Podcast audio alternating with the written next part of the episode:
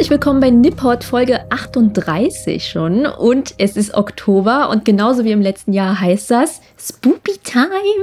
Boah, endlich wieder. Also ich würde mir ein bisschen wünschen, wenn ich ehrlich bin, dass das ganze Jahr über Oktober ist, weil ich definitiv am meisten Spaß an diesen Folgen habe, sowohl in der Recherche als auch in der Aufnahme. Ja, ich habe auch heute ein bisschen schludrig meine Hausaufgaben gemacht, muss ich sagen, weil als ich in unser Dokument geschaut habe, war schon alles komplett voll und ich war so, ach ja, Marco macht das schon. Der carried heute durch die Folge durch. ich, ho ich hoffe nicht, ehrlich gesagt. Ich hoffe, du erzählst mir auch ein bisschen Grusel, den ich noch nicht kenne. Denn wir werden uns heute wieder beschäftigen mit urbanen Legenden. Ihr erinnert euch vielleicht, wenn ihr denn äh, treue und schon langfristige Hörerin äh, dieses Podcasts seid, dass wir im letzten Oktober ähm, bereits mit, mit urbanen Geistergeschichten und Legenden Japans ähm, euer Herz erfreut oder vielleicht auch gegruselt haben.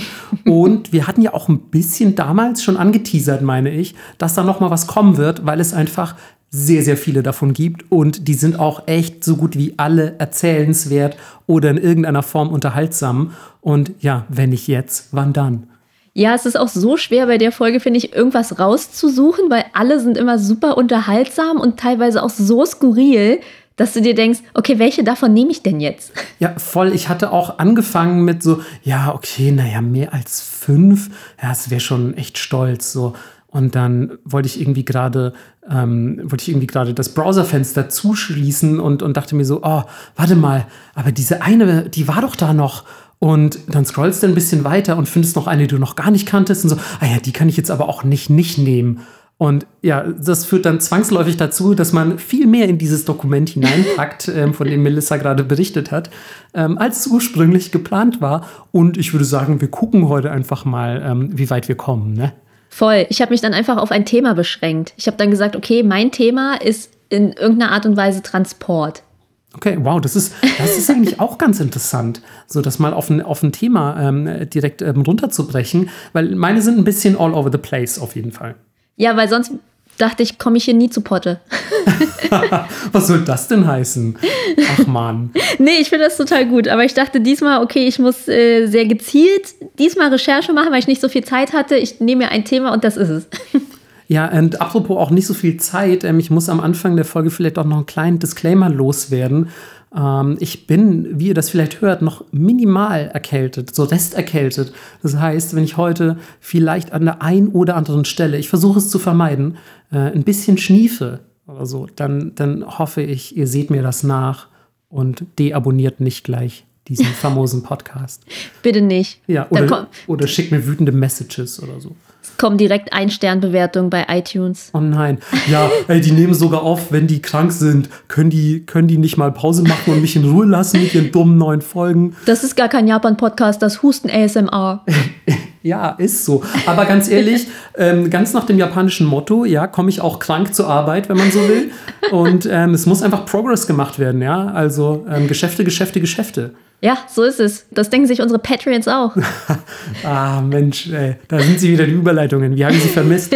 ähm, ja, tatsächlich müssen wir nämlich, was heißt müssen, wir dürfen ähm, gleich drei neue Patreons Uhu. an Bord der MS Nippot begrüßen. Sorry, es war jetzt heute ein Schiff. Ja, du hast jetzt gerade eher so ein Zuggeräusch gemacht. Es ist beides. Ähm, naja, okay. Es ist die Zukunft. Ist auch die Frage, was für ein Schiff das ist. Also ich glaube, das ist eher so ein kleiner, so ein klappriger Dampfer, ehrlich gesagt. so einer, der, der vielleicht äh, so, so gerade noch aus dem Hafen kommt, aber wo man auch immer immer ein bisschen in Küstennähe bleiben will. ja, das sind diese Scheißigen, die zwischen Japan und Korea hin und her fahren. ja, hier habt ihr es gehört. Äh, Nippon ist die Brücke zwischen Japan und Korea, aber es ist nur ein kleiner Billo-Dampfer, wo man sich sehr freut, wenn er nicht untergeht. Ey, dafür kannst du den One Piece-Film gucken in der Zeit. genau so war das nämlich. Oh Mann, äh, ich würde sagen, da müssen wir definitiv noch eine Folge finden mit einem Thema, wo du diese Anekdote einflechten kannst, wie du auf der Überfahrt nach Korea den One Piece Film geguckt hast. Hast du wenigstens unterwegs die Grand Line gefunden oder so? Oder? Nee, leider nicht. Ach, Mann. Ja, dann wärst du jetzt auch nicht hier, genau. sondern würdest mit deinen coolen Piratenfreunden irgendwo abhängen und auf so einem riesigen Goldberg sitzen. Ja, Mann, und Peter hätte so ein süßes Piratenoutfit an und würde ganz viel im Sand graben. Oh, Peter hätte so ein kleines Holzbein hinten oder so einen Holzschwanz, der einfach immer so wedelt und dann immer, wenn er irgendwo anstößt, so tock, tock, klonk, tock. Klonk, klonk. Oh, und eine kleine Augenklappe. Oh, das wäre schon echt sehr cute. Damn. Mann. Und heute ist sie gar nicht da, müssen wir auch gleich äh, traurigerweise ankündigen. Ja, es gibt kein Getrippe im Hintergrund heute von Hunden. Also von Melissa nur. Ja, ich so. Wenn die mal wieder nicht stillhalten kann. Aber zurück zu unseren Patreons. Verzeihen, dass wir uns äh, haben von unserem eigenen Schwachsinn derailen lassen, wie so oft. Ähm, wir grüßen an dieser Stelle Ines, Schnittlauch. Richtig gut. Ja, also eigentlich war da noch eine Zahl dahinter, die habe ich jetzt einfach nicht aufgeschrieben. Es tut mir leid. Ich glaube, es war eine, irgendeine 80er-Zahl. Aber Schnittlauch gibt es ja nicht so viele. Ich Ja. hoffe, du weißt, dass du gemeint bist, Schnittlauch. Und Anton. Vielen, vielen Dank an euch. Ähm, Yes. das äh, be- betonen wir zwar jedes Mal, wenn wir neue Patrons bekommen, aber es bedeutet uns wirklich die Welt. Wir wissen das sehr zu schätzen. Ja, vor allem, dass die Leute dann auch immer sagen, ja, dann nehme ich doch das höchste Tier, geil.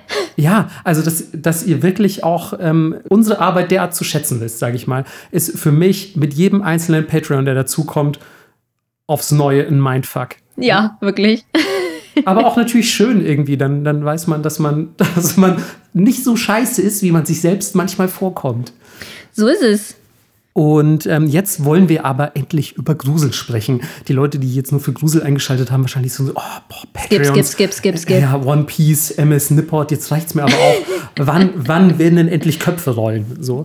ähm, jetzt, keine Sorge, ähm, denn ich, ähm, ich habe auch selber richtig Bock auf Grusel, muss ich sagen. Ich, hab, ich bin, ich weiß nicht, wie es bei dir ist. Du bist ja eigentlich auch jemand, der, wenn Oktober anfängt, Ja. ist Melissa sofort im Gruselmodus. Voll. Ich, Und eigentlich bist du schon immer ein bisschen im Gruselmodus. das stimmt. Deswegen sagen wir Leute auf der Straße auch selten Hallo, weil ich wohl immer böse gucke. Keine Ahnung. äh, ja, nee, ich find's mega geil. Also mit Glockenschlag 1. Oktober, Pumpkin Spice Latte, äh, cozy Klamotten, Hexenhüte, Gruselfilme, alles rein. Ohne Scheiß, bin ich, bin ich ganz bei dir. Ähm, und ich hoffe jetzt, dass das niemand ähm, hört, der in der Arbeit, ähm, sag ich mal, der, oder der auf Arbeit bei mir in der Rangordnung über mir steht. Denn manchmal gucke ich in letzter Zeit zum Arbeiten, ähm, natürlich jetzt, wenn das nichts so Komplexes ist wie ein Lektorat, wo man sich konzentrieren muss, gucke ich scary YouTube-Videos. Und ich bin schon, ich bin schon richtig, manchmal, also ich bin eigentlich echt kein schreckhafter Typ, aber wenn du so wirklich den ganzen Tag bis spät in die Nacht teilweise so scary Urban Legends und scary YouTube-Videos und äh, unheimliche paranormale Vorfälle, von denen niemand weiß, ob sie wirklich so geschehen sind und so geguckt hast, dann liegst du manchmal echt abends im Bett und denkst dir, oh, okay, ist schon ganz schön gruselig alles. so, aber ich bin, ich lieb's, Mann. Ich lieb's. Oktober, geilster Monat einfach. Voll. Ging mir aber genauso. Ich habe angefangen, so gruselige Podcasts zu hören und gruselige Webtoons zu lesen. Und ja, Ja, geil, ne? Und auch Horrorfilme. Ich meine, ich gucke das ganze Jahr über Horrorfilme. Ich bin schon richtig in Horrorfilm-Mut. Es gibt auch so ein paar Horrorfilme, die ich jedes Jahr wieder gucke, wie man gewisse Filme an Weihnachten jedes Jahr guckt. Gibt es bei mir auch so die Halloween-Staples, die einfach immer wieder sein müssen. Da sind auch ein paar japanische dabei, aber das ist dann vielleicht ein Thema für eine andere Folge. Ähm, wir wollen euch ja jetzt nicht schon wieder über den zukünftigen Content spoilern. Jetzt wollen wir endlich mal über urbane Legenden reden. Und ähm, bevor es wirklich losgeht, noch ein ganz, ganz klitzekleiner Disclaimer. Wie auch schon beim letzten Mal gibt es auch heute von den jeweiligen Geschichten natürlich unterschiedliche Versionen. Das sind urbane Legenden, die werden sehr oft mit Mundpropaganda weitergegeben, die werden irgendwie am Lagerfeuer erzählt, abends in der Isakaya oder wo auch immer. Und ähm, deswegen kann es natürlich sein, dass Person XY so eine Version der Geschichte gehört hat und Person YZ so eine Version. Deswegen seid uns nicht böse, wenn wir sie vielleicht ein bisschen anders erzählen oder wiedergeben, als ihr sie kennt. Wir haben sie so recherchiert. so ist es. aber jetzt geht's erstmal los. Jetzt geht's, jetzt geht's wirklich endlich los. Lehnt euch zurück, falls ihr nicht schon eingeschlafen seid, falls ihr nicht schon in der horizontalen seid und deckt euch bis an die Nasenspitze zu, weil jetzt wird's ganz schön heftig.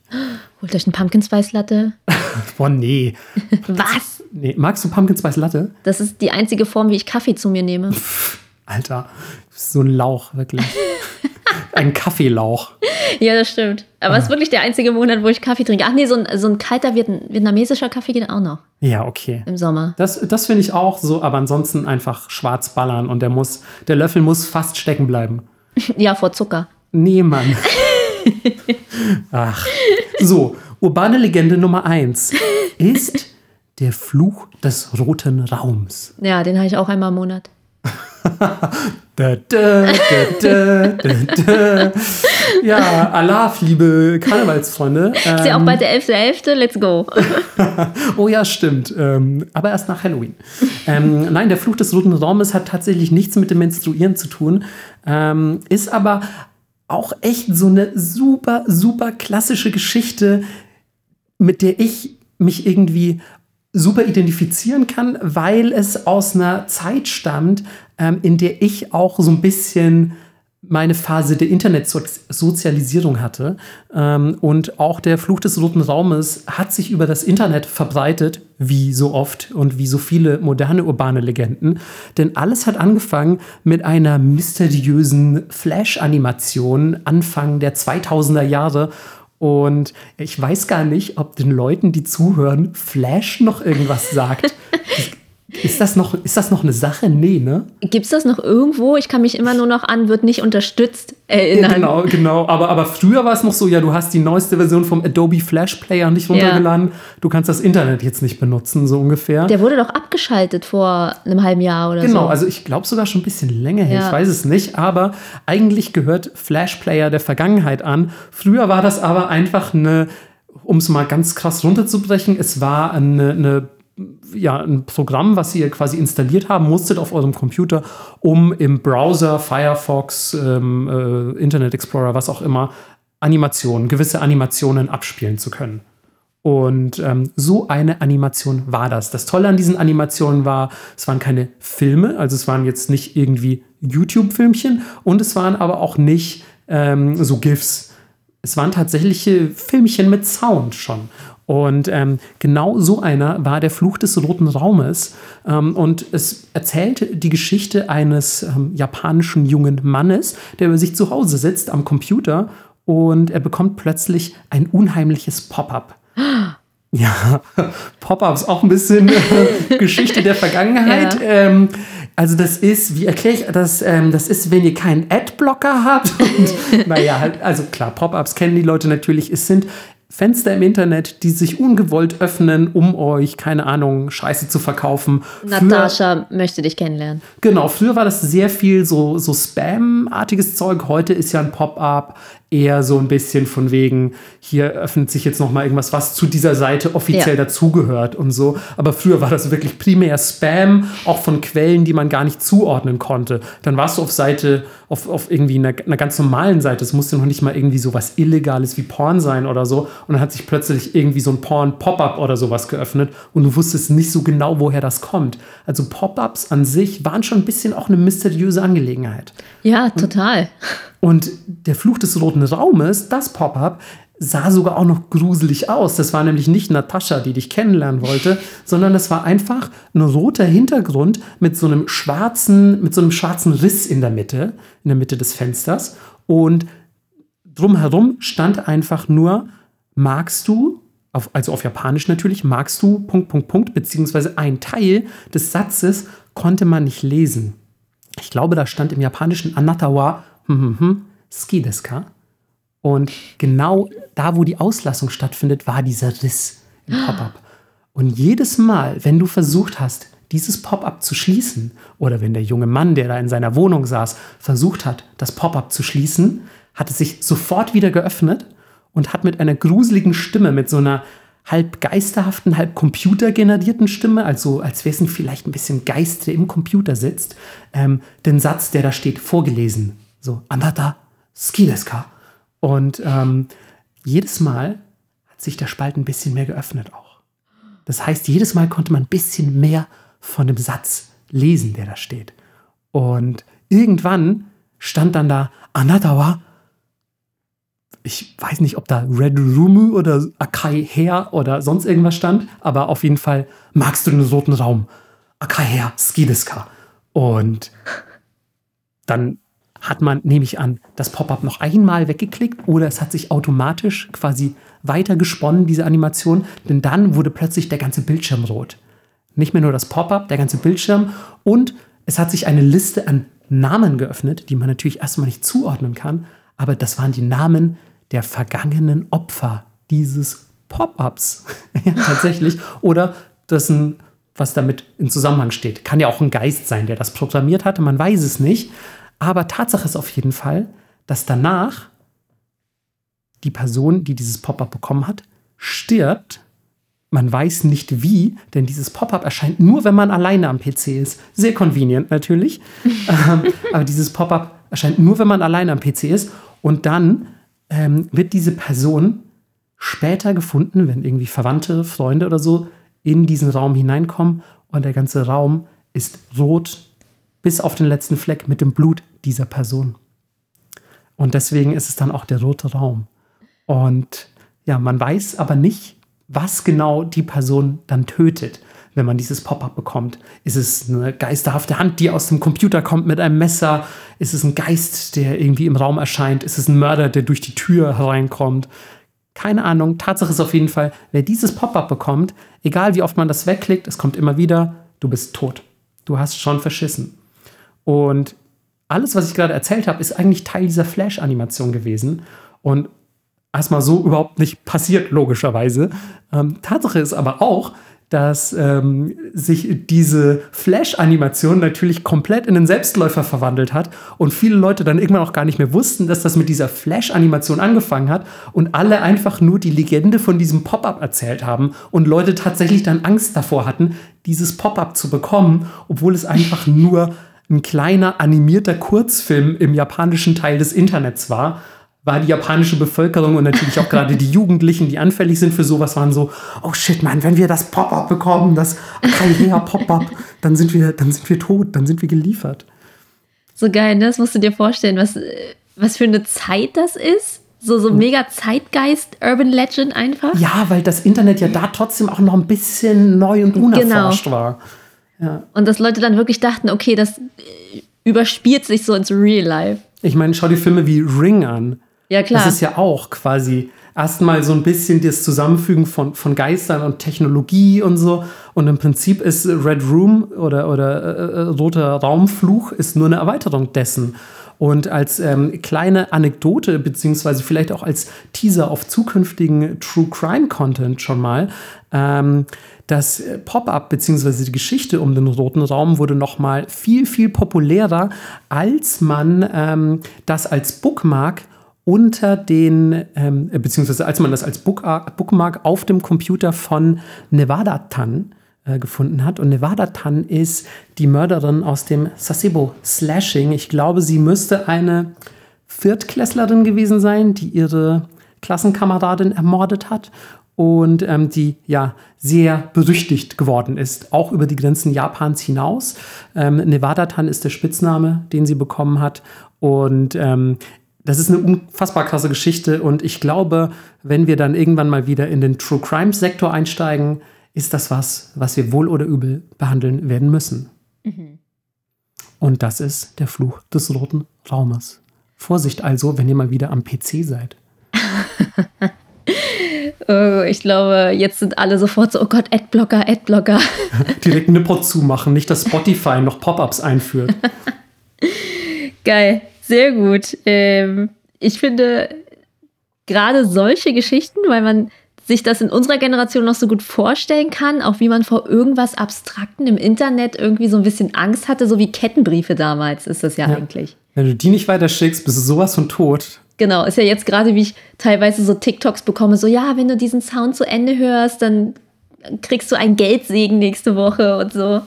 Schön, schön, dass sich die Jugend eigentlich doch nicht ändert. Ne? Nee, nur das Medium verändert sich. Ja, das Medium verändert sich, aber wir bleiben alle gleich dumm. Ja, und ich bin mir sicher, in irgendeiner TikTok-Ecke gibt es garantiert, ja, dieser Sound ist cursed und wenn du damit ein Video aufnimmst, bist du nächste Woche tot. Klar, cursed TikTok. Schickt uns all eure cursed TikToks, ne? verfluchte TikToks, wenn ihr welche habt, wir nehmen die. Ja, wir reacten. Ja, genau. Ey, oh Gott, ich würde so gerne einfach ein Reaction-Video zu verfluchten TikToks. Oh Mann, Alter, das wäre mein Traum noch. Ja, ey, ganz ehrlich, wenn genug von euch das schicken, machen wir das vielleicht. Dann machen wir das. Lade ich auf meinem Channel hoch, wie wir zu cursed TikToks reacten. Oh Gott, ich würde es so feiern, Alter. Ja, ähm, damit kommen wir auch schon zu Häuserwänden, die cursed sind.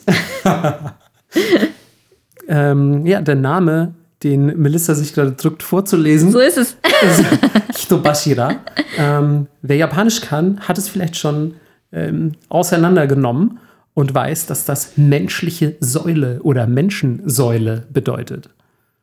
Ja, und das Krasse ist, es ist genau das, was der Name sagt. Ja. Also, die haben früher Gebäude gebaut und äh, es sind dann natürlich teilweise Unfälle passiert etc. Kennt man ja auch von der großen chinesischen Mauer, dass da Leute eingemauert wurden, weil Leute sind dabei gestorben, irgendein Scheiß ist passiert.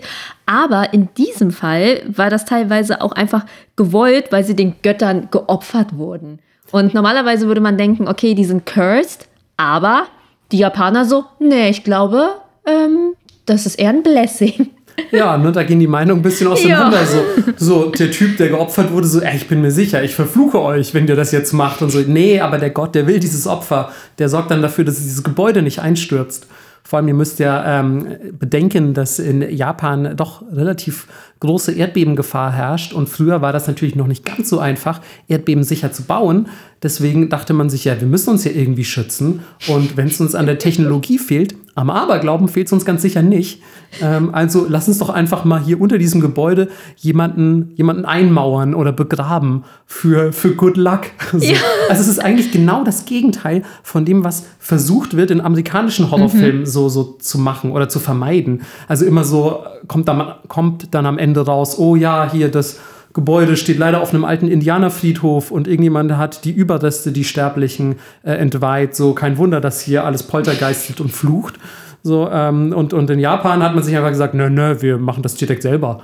Ja, genau. Also ich glaube, wenn hier Onkel Yamamoto begraben ist, der passt richtig auf. Der, der passt richtig auf. Aber es gibt natürlich leider auch genauso viele Legenden über diese Gebäude, in denen ähm, angeblich Hitobashira verbaut wurden, die jetzt dann verflucht sind, weil die Geister der dort eingemauerten oder dort geopferten ähm, jetzt Rache nehmen oder keine Ruhe finden. Also es ist, ein, ist ein, eine Interpretationssache, würde ich mal sagen. ja, kommt wahrscheinlich drauf an, wie die Leute da eingemauert wurden. Waren sie schon tot? Wollten sie das? Hm, ja. ja, es, es gibt auf jeden Fall ähm, tatsächlich zwei sehr bekannte Gebäude in Japan, von denen auch wirklich nachgewiesen ist, dass sie mit Hitobashira im Zusammenhang stehen. Ähm, und das erste davon ist die ähm, Burg Maruoka, die im 16. Jahrhundert gebaut wurde von Shibata Katsutoyo. Und ähm, die Mauer ist, als die das versucht haben aufzuschichten, dieses Schloss, ist die Mauer immer wieder eingefallen und eingestürzt. Und dann hat ein Diener irgendwann vorgeschlagen, so, ey, lass doch einfach mal so ein bisschen Hitobashira jetzt. Lass doch, äh, komm, Menschenopfer jetzt, dann steht das Ding. Und, ähm, und der sagte sich so, ja, hey, geil, voll die gute Idee. So, wie nehmen wir denn? Ja, komm, wir nehmen diese arme, einäugige Mutter von so zwei Kindern aus dem Dorf, die, die eh keiner vermissen wird, außer natürlich die zwei Kinder. Ähm, die Dame nannte man Oshizu. Und ähm, die hat sogar zugestimmt, ähm, als, als man sie, ich weiß nicht, ob man sie gefragt hat oder sie aufgetragen hat, aber Tatsache ist, sie hat, ähm, sie hat zugestimmt unter der Bedingung, dass man einen ihrer Söhne zu einem Samurai macht. Und ähm, das ist jetzt eigentlich erstmal eine relativ okaye Bitte, wenn dafür ein ganzes Schloss stehen darf. Ja. Finde ich, find ich einen Samurai mehr schon gar nicht so schlecht. Und blöderweise ist Shibata Katsutoyo, der das Schloss gebaut hat, aber danach irgendwie versetzt worden. Also der ist woanders dann ein Militärgeneral oder ich weiß leider gar nicht, welchen Rang er innehatte, ist auf jeden Fall nicht mehr in dieser Burg gewesen. Und deswegen wurde auch keiner der Söhne von Ushizu zu einem Samurai gemacht. Und seitdem lässt Ushizu den Burggraben im Frühling bei Regen mit ihren Tränen überlaufen. Ja, sagt man so. Es wurde ihr auch ein kleiner Schrein gebaut, um sie zu beschwichtigen. Ich weiß aber nicht, ob das funktioniert hat. Äh, das müsste man jetzt mal den ollen Shibata Katsutoyo fragen oder, oder einen seiner Nachkommen. Finde ich aber auf jeden Fall sehr geil, dass sich direkt wieder dann so die Legende entsponnen hat. Die Verstorbene ist jetzt ein rastloser Geist geworden, die so viel weint über diese Ungerechtigkeit, die widerfahren ist und ihrem Sohn, dass sie jetzt den Burggraben überlaufen lässt. Ich glaube, man hat einfach ein bisschen verkackt beim, beim Abflusssystem. Aber gut. Man weiß es nicht. Man, man weiß es tatsächlich nicht. Ähm, vielleicht sind es auch wirklich ein Burggraben voller salziger Tränen, wenn man mal da reinschlabbert. Ja. Da müsste genau. man eigentlich mal, also wenn ihr in Japan seid, ich weiß leider gar nicht, wo Burg Maroka steht, ähm, aber, aber nehmt, doch mal einen, nehmt doch mal einen Schluck aus dem Burggraben und wenn das salzig ist, dann wisst ihr, ihr habt die Tränen von Ushizo getrunken. Ich finde es Auch, auch geil, dass sie einfach nur so einen Mini-Schrein dahin bauen und dann so, ja, ja, wird schon okay sein. Ja, komm. Ah, die soll sich mal nicht so haben. Genau, wir haben, wir haben ihren Sohn komplett abgezogen, aber also come on, so ein geiler Schrein soll sich mal nicht so anstellen. Ja. Weil du aber gerade vom lebendig Einmauern gesprochen hast, ähm, kommt die zweite Geschichte ganz recht, auch aus dem 16. Jahrhundert. Und zwar ist es die Matsue Ohashi, also die Matsue-Brücke. Und ähm, die sollte über einen Fluss in der damaligen Provinz Izumo, die gibt es heute nicht mehr, aber ähm, sollte in, ein, äh, in der Provinz Izumo über einen Fluss gebaut werden. Und das Fundament wurde leider immer wieder abgetragen, ganz egal wie viele mördergroße Steine die in den Fluss geworfen haben, weil die Strömung einfach mega krass stark war. Und die mussten sich mega, mega anstrengen und haben da wirklich unendlich viel Material versenkt, bis irgendwann die Brücke so halbwegs stand. Und jedes Mal aber, wenn irgendwie ein bisschen Hochwasser war, wenn irgendwie Unwetter ähm, geschehen äh, sind oder sonst irgendwas, wurde die Brücke zu Teilen wieder eingerissen, wurde verschoben, wurde abgetragen und so weiter. Und man hat sich gesagt, fuck, das kann sich eigentlich, das kann man, das können wir so nicht weitergehen lassen. Ich glaube, ich glaub, wir brauchen Menschenopfer. Und ähm, natürlich, natürlich gab es wieder eine tolle Regelung, wie man dann dieses Menschenopfer gefunden hat. Es war diesmal nicht die arme, einäugige Frau aus dem Dorf, sondern man hat sich gesagt, der Erste, der über diese Brücke geht und dabei einen Hakama trägt. Also Hakama sind diese weiten japanischen Hosen mit diesen Falten, ähm, ohne, ohne dazu ein Machi zu tragen. Und Machi sind so, so kleine Teile, die dafür sorgen, dass diese Falten gerade bleiben in den Hakama. Und das ist halt so ein Zeichen von, ich glaube, fein gekleidet sein und ein bisschen Anstand und so. Und wenn du halt, was halt ein bisschen so ein, so ein, vielleicht ein Herumlungerer oder ein Hallodri, was auch immer, wenn du kein, kein Machi im, im Hakama hattest. Und ihm sich gesagt, der Erste, der ohne Machi im Hakama über diese Brücke geht, der wird Hitobashira, der wird da, der wird da geopfert jetzt. Und dann ist halt eines Tages ein Typ da drüber gelaufen, namens Gensuke. Und ähm, ja, der hatte kein Machi dabei. Und, dann, so, Fashion Police Ja, auf und den dann- Boden. Und da war, standen da so Leute mit Knüppeln direkt am Ende und haben ihn bewusstlos. Und ich weiß es leider nicht. Nee, aber da war wirklich wahrscheinlich die Fashion Police am Start. Und ähm, den haben die der Legende nach zumindest lebendig im, im Flussbett unter dem mittleren Pfeiler der Brücke eingemauert. Boah. Ja. Ich weiß gar nicht, ob der dann ertrunken, erstickt, keine Ahnung. Muss ein unfassbar grausamer Tod gewesen sein. Tatsache ist natürlich, wie auch bei der Burg, die Brücke hält. Krass. Ich- Also die wurde auch erst 1891 ähm, durch eine andere Brücke ersetzt, habe ich gelesen. Das heißt, die stand auf jeden Fall über 200 Jahre mit Hilfe eines Menschenopfers. Ich wollte gerade sagen, als sie die Brücke abgetragen haben, haben sie sein Skelett gefunden. Ähm, das weiß ich tatsächlich nicht, aber in der Geschichte, die ich gelesen habe dazu, hieß es wohl, dass ganz viele Leute aus den umliegenden ähm, Ländereien, nenne ich es jetzt einfach mal, ähm, sehr besorgt waren, weil sie dann ähm, befürchtet hatten, dass Genske grausame Rache nehmen wird.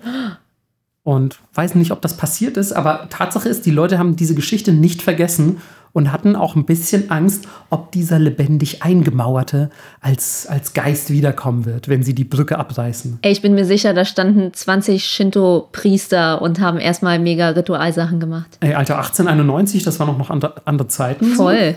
Kann ich mir gut vorstellen, wirklich. Aber stell dir einfach vor, das wäre jetzt immer noch so.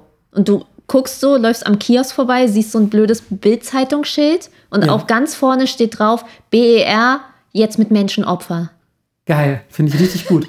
Äh, Und vor allem jetzt endlich fertig, dank Menschenopfer. Genau. endlich ein voller Erfolg dank Menschenopfer. Unter Kofferband 3 liegt ab jetzt Jürgen Scholz. Keine Ahnung. Alter, das, das wäre was, Mann. ja. Aber beim äh, BER habe ich auch das Gefühl, man war kurz davor, es zu versuchen. Also lange hätte es, glaube ich, nicht mehr gedauert. Ich glaube auf jeden Fall, es ist eine Yokai-Hochburg. Ja, ey, also das Ding ist sowas von verflucht. Oh, eigentlich sollten wir auch mal so eine, so eine, ähm, können wir dann Instagram Livestream oder so, machen wir eine Tour durch den BER und machen Yokai-Hand und gucken so, oh ja, hier in diesem Aufzug ganz klar, hier funktioniert gar nichts, hier ist sowas von Yokai am Start. Ja, hier Luftabzug, Yokai, vollgestopft. Ey, Das fände ich richtig, richtig gut. Ich hätte übelst Bock. Ähm, aber erstmal müssen wir auf verfluchte TikToks reagieren. ja. Ey, Ey, aber wir sollten so einen Geister-Channel aufmachen, ey, ey. bitte lass einen Geister-Channel aufmachen. Das mit Japan hat auch überhaupt keinen Sinn mehr. Ähm, nein, kleiner Scherz natürlich. Ähm, aber für alle, die, die jetzt irgendwie schon bei Hitobashira ihr Vokabelheft gezückt haben und gar nicht aufs Wort der Woche warten wollten, ähm, habe ich noch ein kleines, kleines Extra-Schmankerl. Ähm, denn wie viele von euch, die Japanisch lernen, vielleicht schon wissen, gibt es im Japanischen so Zählwörter für alles Mögliche. Also nichts wird gleich gezählt. Du sagst nicht einfach ein Hund und äh, keine Ahnung, ein Fleischspieß. Das wird alles anders gezählt. Da gibt es immer ein anderes Wort, was ihr an die Zahl anhängen müsst, damit man auch weiß, was ihr meint. Und das Geile ist, dieses Hashira, was auch Säule bedeuten kann, ist aber auch das Zählwort für nicht nur sterbliche Überreste, sondern auch Totentafeln. Das heißt, wenn ihr in Japan irgendwann mal seid und ihr müsst Totentafeln oder sterbliche Überreste zählen, dann wisst ihr jetzt, welches Zählwort ihr benutzen müsst. Wichtige Vokabeln mit Marco. Voll, oder? So geil einfach. Diese Zählwortsache ist auch so abstrakt, wirklich. Ey, total. Total. Aber du kannst auch, kannst auch immer so Hitotsu Futatsu Ja, und ja, so. klar. Geht auch immer. Ähm, machen, machen ganz, ganz viele. Ähm, vor allem bei den etwas schwurbligeren Sachen. Also so manche, so hier, das ist was Flaches, das ist was, ähm, was ist langes, zylinderförmiges. So, das sind die Sachen, die hat man irgendwie drin, weil man die im japanischen Alltag oft benutzt. Aber Totentafeln habe ich zum Beispiel noch nie gezählt. Shame on me. Ich würde auch denken, das hört sich auch nach so einer Urban Legend an, wenn du Totentafeln zählst und mehr und bei vier ankommst, bist du verflucht. Oh Gott, ja, wenn du nur bis zu vier, du musst immer bis zu fünf weiterzählen. Ja, ja, irgendwie so. Boah. Aber ich meine, man hat ja als, als Kind auch immer so Sachen, die man sich dann selber ausdenkt, wie ich laufe jetzt über die Straße, aber ich darf nicht auf die auf den Spalt zwischen den Ja. Steinen. Ja, und ähm, das, ist, das ist sehr gut, dass du es erwähnst, weil ähm, Spalt ist unser Stichwort. Ähm, denn unsere nächste urbane Legende ist, glaube ich, auch einer meiner Favorites. Sie ist sehr kurz eigentlich nur und bezieht sich auch auf, glaube ich, eher so eine rationale Angst, die man als Mensch potenziell haben könnte. Und es ist die Skima Shoujo. Und übrigens, für alle, die jetzt das Vokabelheft wegen Hashira noch offen haben, Skima ist der Spalt und Shoujo, das wisst ihr vielleicht schon, ist das, ist das junge Mädchen. Und ja, das ist das junge Mädchen aus dem Spalt.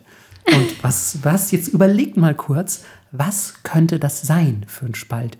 Wo, wo hängt so ein junges Mädchen ab? Ja, Klar. ganz klar hinter, hinter Schränken, ähm, Zwischenräumen, irgendwo zwischen Schubladen, unterm Bett vielleicht. Easy, überall, da wo es ein bisschen dunkel wird und wo man nicht mehr so gut reinschauen kann, wo auch schon ein bisschen kein Licht mehr hinkommt. Ihr kennt das, ne? wenn zwei Möbelstücke so nah aneinander stehen, dass am Ende kein Licht mehr ist und man guckt so ein bisschen in die Dunkelheit. Oder du machst eine Schublade auf und dahinter ist ja dann auch so eine eine dunkle Area. Ja, einfach, wo du auch nicht rankommst wo, eigentlich. du- wo du nicht rankommst und wo du aber potenziell hingucken kannst, wenn du, wenn du deinen Kopf im richtigen Winkel hältst. Und genau an solchen Orten hält sich Skima Shoujo auf. Ein gruseliges, blasses Geistermädchen. Und ähm, die sitzt da und guckt dich einfach an. Und wenn du, was ich einfach auch schon eine saugeile Idee finde, weil oft, ich weiß noch, als Kind fand ich das, glaube ich, auch immer ein bisschen gruselig. So, also es hätten ja auch, keine Ahnung, zum Beispiel eklige Spinnen drin sein können oder so, aber eben auch Geister. Also man, ich finde einfach so eine, so so ein gruseliger, etwas zu großer Spalt zwischen zwei Möbelstücken, der dunkel ist, kann ich voll nachvollziehen, diese, diese Bedenken. Absolut, vor allem wenn man mal in Japan war, da hat das, finde ich, nochmal ganz andere Ausmaße, weil auch teilweise Total. so zwischen ganzen Wohnhäusern gibt es einfach so einen dünnen Spalt, weil Ja. die so nah aneinander bauen. Ja, total. Also Japan ist ein Land der Spalten, kann man nicht anders Ist sagen. wirklich so. Ja, also kein Wunder, dass die, die haben auch, ich glaube ehrlich gesagt, die haben ganz viele Skima Shoujo, weil einer allein kann das, kann das unmöglich alles allein erledigen. ähm, und die sitzen dann da und dann guckt ihr euch an. Und es kann sein, dass ihr die aus dem Augenwinkel nur seht, dann einfach schnell weggucken, Schublade wieder zu, weitergehen. Fertig. Alles richtig gemacht. Aber wenn ihr sie auch anguckt, dann habt ihr eigentlich schon verschissen, weil dann wird sie euch fragen, ob ihr Verstecken spielen wollt. Und naja, also mit jemandem, der hinter der Schublade in eurem Schrank sitzt, Verstecken zu spielen, also muss ich euch nicht erzählen, dass das eine schlechte Idee ist. Und ja, die Skima Shoujo duldet aber auch kein Nein. Das heißt, egal was ihr antwortet, the game is on. So. Also ihr spielt automatisch Verstecken mit ihr. Und das ist erstmal soweit nicht gefährlich. Das Problem ist nur, wenn ihr sie tatsächlich nochmal sehen solltet. Das heißt, ihr habt sie gefunden ähm, und damit das Versteckspiel beendet, wenn man so will, dann nimmt sie euch mit in die Hölle. Tada! Ja, los, los. Ja, also ähm, guckt am besten nie so genau in diese dunklen Spalten, weil es kann eigentlich nur Schlechtes daraus entstehen. Und ähm, ja, also, oder es kann jetzt auch sein, dass das euer Kink ist und ihr wollt irgendwie mit so einem jungen Geistergirl irgendwie zur Hölle fahren, dann, ey, gönnt euch. Aber ansonsten, passt bloß auf. Ey, bei mir hat die gar keinen Platz, weil einfach so viel Staub dazwischen ist. das ist äh, der Trick. Natürlich. Also einfach Melissas Geheimtipp gegen urbane Legenden, Geister aller Art und so weiter, Monster etc. Einfach zum Beispiel auch die Wohnung so messi-mäßig zumüllen, dass da keine Monster reinpassen. Ja, da ist einfach voll. Easy, easy, ganz easy. Ehrlich gesagt, einfach nur super lost, wer das nicht schon früher durchschaut hat. So stell dir vor, wenn ständig Leute mit so einem Swiffer dazwischen gehen, ja. wie au, angry au, die wird. Aber ist auch so geil. Aber stell dir vor, du gehst so mit dem Swiffer dazwischen und hörst die so, so au, au, au, au, das war mein Auge, so, au. Äh, sumimasen. Ja, ah, sumimasen. Immer jedes Mal, wenn du mit, so, mit, mit dem Swiffer hinter den Schrank gehst, sumimasen, muss ich auch gozaimasen. Finde ich sehr, sehr gut. Geil. Äh, ja, also wenn ihr euch jetzt schon so sehr gruselt, dass ihr gerne irgendwo anders hin möchtet, dann habe ich jetzt die richtige Geschichte für euch, denn wir steigen in eine Bahn ein und fahren ein bisschen los. Tut. Tut, tut, die Nippot-Bahn. Ähm, ja, diese Geschichte wurde tatsächlich in Realtime 2004 auf, habe ich noch nie gehört, Tuchan Du kennst Tuchan nicht? Nee, tatsächlich Melissa, nicht. Alter, dass du, wenn ich das gewusst hätte, hätte ich dich gar nicht als Podcast-Partnerin zugelassen. Ey. Ja. Ähm, das ist eigentlich so ein bisschen das japanische Äquivalent zu 4chan. Ja, okay. Ja. Das habe ich dann auch gelesen, nachdem ich das gegoogelt hatte. Ja. Ähm, ja, also in Realtime wurde das in irgendeinem Forum auf Tuchan von einem User namens Hasumi gepostet. Und zwar ist die Geschichte folgende. Man kann das auch noch nachlesen, wenn ihr diesen gesamten äh, Thread lesen wollt, weil die Leute haben dann auch geantwortet. Mm, natürlich, natürlich, klar. ja. Und die, die richtig guten, die erfolgreich sind, so auf, auf diesen ganzen ähm, Image-Messaging-Boards, die werden dann auch in der Regel archiviert. Das heißt, die sind dann auch erstmal für, für die Nachwelt erhalten, so wie wahrscheinlich auch bei, bei dieser Geschichte. Ja, und äh, es geht um eine private Bahnlinie in der Region Shizuoka. Und Hasumi wollte zur Arbeit fahren, steigt in seine Standardbahn, pennt ein und wacht auf und alle im Waggon um ihn rum schlafen. Ist jetzt erstmal in Japan nicht so ungewöhnlich, aber ja. Genau, und er ist schon so ein bisschen okay. Ähm, naja, bisschen seltsam und die Bahn fährt und fährt und er findet es schon ein bisschen seltsam und ähm, geht durch nach vorne zum Schaffner und klopft und rüttelt und nichts passiert. Der antwortet nichts, wird einfach weitergefahren und so gefühlt nach einer Stunde ähm, hält die Bahn finally an in der Kisaragi Station. Oh, oh.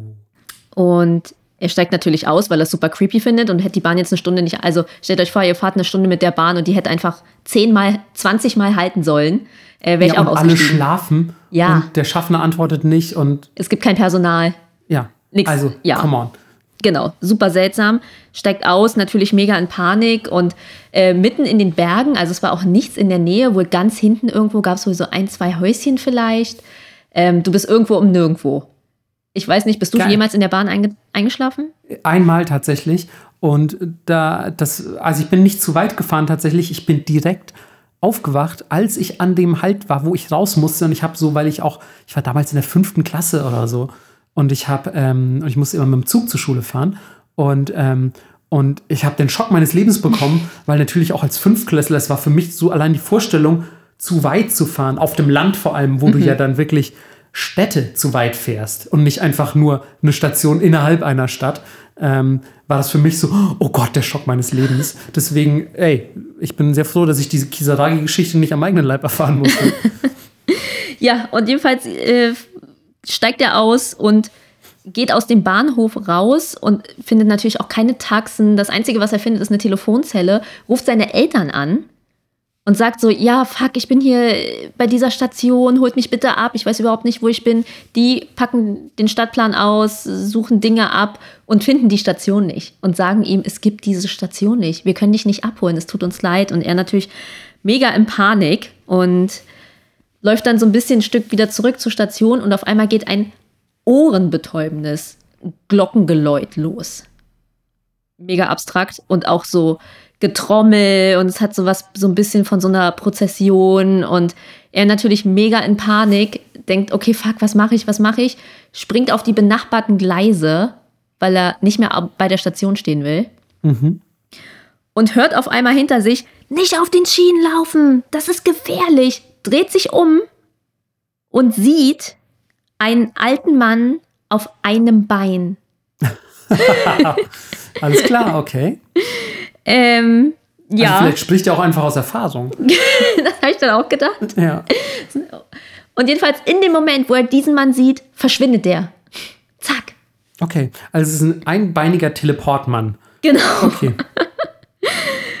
Und ja, hätte ich einen einbeinigen Mann gesehen, der was schreit und dann auf einmal weg ist, wäre ich auch weggerannt und er rennt jedenfalls diese Schienen in die Richtung, aus der er gekommen ist. Und trotz der Warnung bleibt er auf den Schienen, oder? Trotz der Warnung bleibt er auf den oh, Schienen. Was für ein Trottel. Ja. Rennt auch in Richtung von einem Tunnel. Er ist einfach den Schienen entlang, er ist einfach die Schienen entlang gelaufen. Mhm. Läuft tatsächlich durch den Tunnel, schafft es durch den Tunnel. Okay. Und draußen begrüßt ihn ein sehr freundlicher Mann und Okay. sagt so: Ach ja, hi, ähm, ist ja schön. Ich würde sagen, du bist jetzt hier in Sicherheit. Ähm, willst du mit mir mitkommen? Ich bringe dich an, an einen sicheren Ort. Klingt überhaupt nicht zwielichtig, aber hey. Ja, und er denkt sich natürlich: Okay, ich habe ja keine Wahl, ich bin hier super lost. Und dann ruft dieser Mann eine Bahn. Er beschwört eine Bahn, Okay. in die die beiden einsteigen. Okay, der zau zaubert quasi einfach so eine Bahn herbei. So habe ich das gelesen, Okay, okay, okay. Die in Richtung Berge fährt. Okay. Und dann hört es mehr oder weniger auf. Und das letzte, was er schreibt, ist: My battery's almost run out. Things are getting strange, so I think I'm going to make a run for it. Und der Mann, äh, he's been talking to himself about bizarre things for a while now. To prepare for just the right time. I'm going to make this my last post for now. Und das war's. Uh, das heißt, man weiß nie, wohin er mit dieser Geisterbahn gefahren ist. Ja, weil sein Akku Geil. alle war. Oh yeah. Ah, schön, schön, schön, schön. Ich mochte die so gerne, weil die mit so einer sehr irrationalen Angst spielt. Weil ich war auch schon mal in Spanien super lost und wusste nicht, wo ich bin. Und hatte überhaupt keinen Anhaltspunkt. Und deswegen hat die mich, glaube ich, so abgeholt.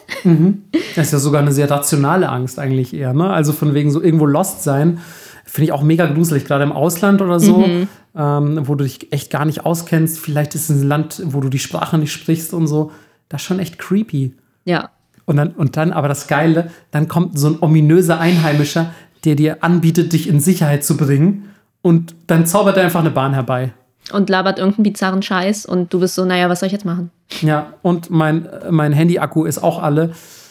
Ach, schlechte Karten, ehrlich gesagt, schlechte Karten. Ja. Geil, dass das aber auch in Realtime gepostet wurde. So, da kann Ja. man richtig schön mitfiebern, wie jemand diese, diese Geschichte durchlebt. Ähm, in der Stelle muss ich auch direkt dazu sagen, ich meine, ähm, da werden wir an späterer Stelle auch noch mal drauf zu sprechen kommen, aber ich meine, Kisaragi Station ist ähm, ein, auch ein Horror-Indie-Game. Ähm, Also beziehungsweise auf, auf Basis dieser urbanen Legende wurde ein Indie-Horror-Game gemacht, das ihr auf Steam euch holen könnt. Ähm, beziehungsweise das gehört zu einer Collection von, von ähm, Indie- Indie-Horror-Games, die auf japanischen urbanen Legenden basieren. Und ich habe zwei, drei, keine Ahnung, davon bisher gesehen, Schrägstrich gespielt. Und das ist ganz wunderbar. Also wenn ihr, wenn ihr so auf diese urbanen Legenden und auf ein bisschen creepy Shit steht, Indie spielen gerne mal eine Horror, äh, Indie, Indie spielen gerne mal eine Horror gebt, genau, ne, nee, Horror Indie spielen gerne mal eine Chance gebt, so rum, ähm, dann, dann guckt da auf jeden Fall mal rein. Es kann auch sein, dass ich das schon mal empfohlen habe in irgendeiner Folge, aber das ist auf jeden Fall, das ist auf jeden Fall richtig, richtig, richtig geil. Und wenn ihr jetzt hier zuhört und das abfeiert, gönnt mal. Und tatsächlich ähm, sind auch Züge genau das richtige Thema eigentlich, weil ähm, meine nächste Geschichte handelt von Kunekune. Und Kunekune, hier, ey, ey, heute ist wirklich Vokabelheft. Vokabeltag. Boah, sorry, dass ich euch jetzt dann quasi am Wochenende, na, kommt drauf an, wann ihr die Folge hört, aber dass ich euch jetzt mit Vokabeln zuballer. Ähm, vielleicht hört ihr das zum Einschlafen und jetzt könnt ihr nicht einschlafen, weil ihr jetzt wieder aufgewacht seid und mit Vokabelheft im Bett sitzt. Das tut mir sehr leid. Ähm, Kune Kune bedeutet so viel wie sich winden, sich, sich schlängeln, aber auch so ein bisschen rumzappeln. So, also irgendwie flattern vielleicht auch. So, also es ist ein ja, es ist wieder mal so eine Onomatopoesie, äh, was die Japaner ja ganz gerne benutzen, um, um zu sagen, so irgendwas macht irgendwie ein Geräusch und Kune Kune ist wohl das Geräusch, wenn irgendwas so, so zappelt, sich schlängelt, was auch immer. Ähm, und Kune Kune ist äh, der urbanen Legende zufolge eine sehr hochgewachsene Kreatur, ganz in weiß. Man weiß allerdings nicht, ob die Haut weiß ist oder ob es lange weiße Kleidung ist. Und sie hat sehr lange Gliedmaßen und ähm, ja, die, wie würde ich sie beschreiben, ist vielleicht so eine Art japanischer Slenderman, wenn man will. Slenderman, viele von euch kennen den vielleicht schon, er ist auch ein ziemlich großer Typ. Ich glaube, er trägt einen Anzug und hat auch sehr, ja, sehr lange Gliedmaßen. Und Bisschen Jack Skellington, den kennt vielleicht mehr. Richtig, und, und klaut Kinder aber auch. Jack Skellington nicht, aber der Slenderman. Und Moment, jetzt trinke ich hier gerade mal einen Schluck Gruselwasser. Mm. Mm. Uh, schmeckt aber ein bisschen unheimlich, ehrlich gesagt. Ja, das liegt am Berliner Leitungswasser. und ähm, und ähm, genau, ist ein bisschen wie ein japanischer Slenderman und aber ständig am Herumzappeln. Also die Gliedmaßen von dem zappeln ständig so. Und man sieht die ganz gerne mal aus Zügen heraus zum Beispiel. Ähm, kann man die oft beobachten. Aber auch generell, wenn jetzt in Japan seid und im Sommer über eine Landstraße beispielsweise lauft und ihr kommt an einem Reisfeld, sagen wir mal, oder ihr kommt an einem Acker vorbei, an einem Reisfeld. Und oft stehen die im Acker und zappeln da herum und alle Leute um die herum scheinen die gar nicht richtig zu bemerken. Und man fragt sich immer so, boah, was sind das, was sind das für riesige, riesige, große Kreaturen? Manchmal sieht man sie sogar auf dem offenen Meer, habe ich gelesen. Und Interessanterweise kann man sie der Legende zufolge nur aus der Distanz sehen. Je näher man ihnen kommt, desto schwerer sind sie zu sehen. Das erklärt wahrscheinlich auch, warum die Leute, die dann vielleicht auf so einem Feld arbeiten oder so, den Kune-Kune nicht gesehen haben oder nicht sehen können. Tatsache ist aber auch, wenn man den berührt, diesen Kune-Kune, dann stirbt man sofort.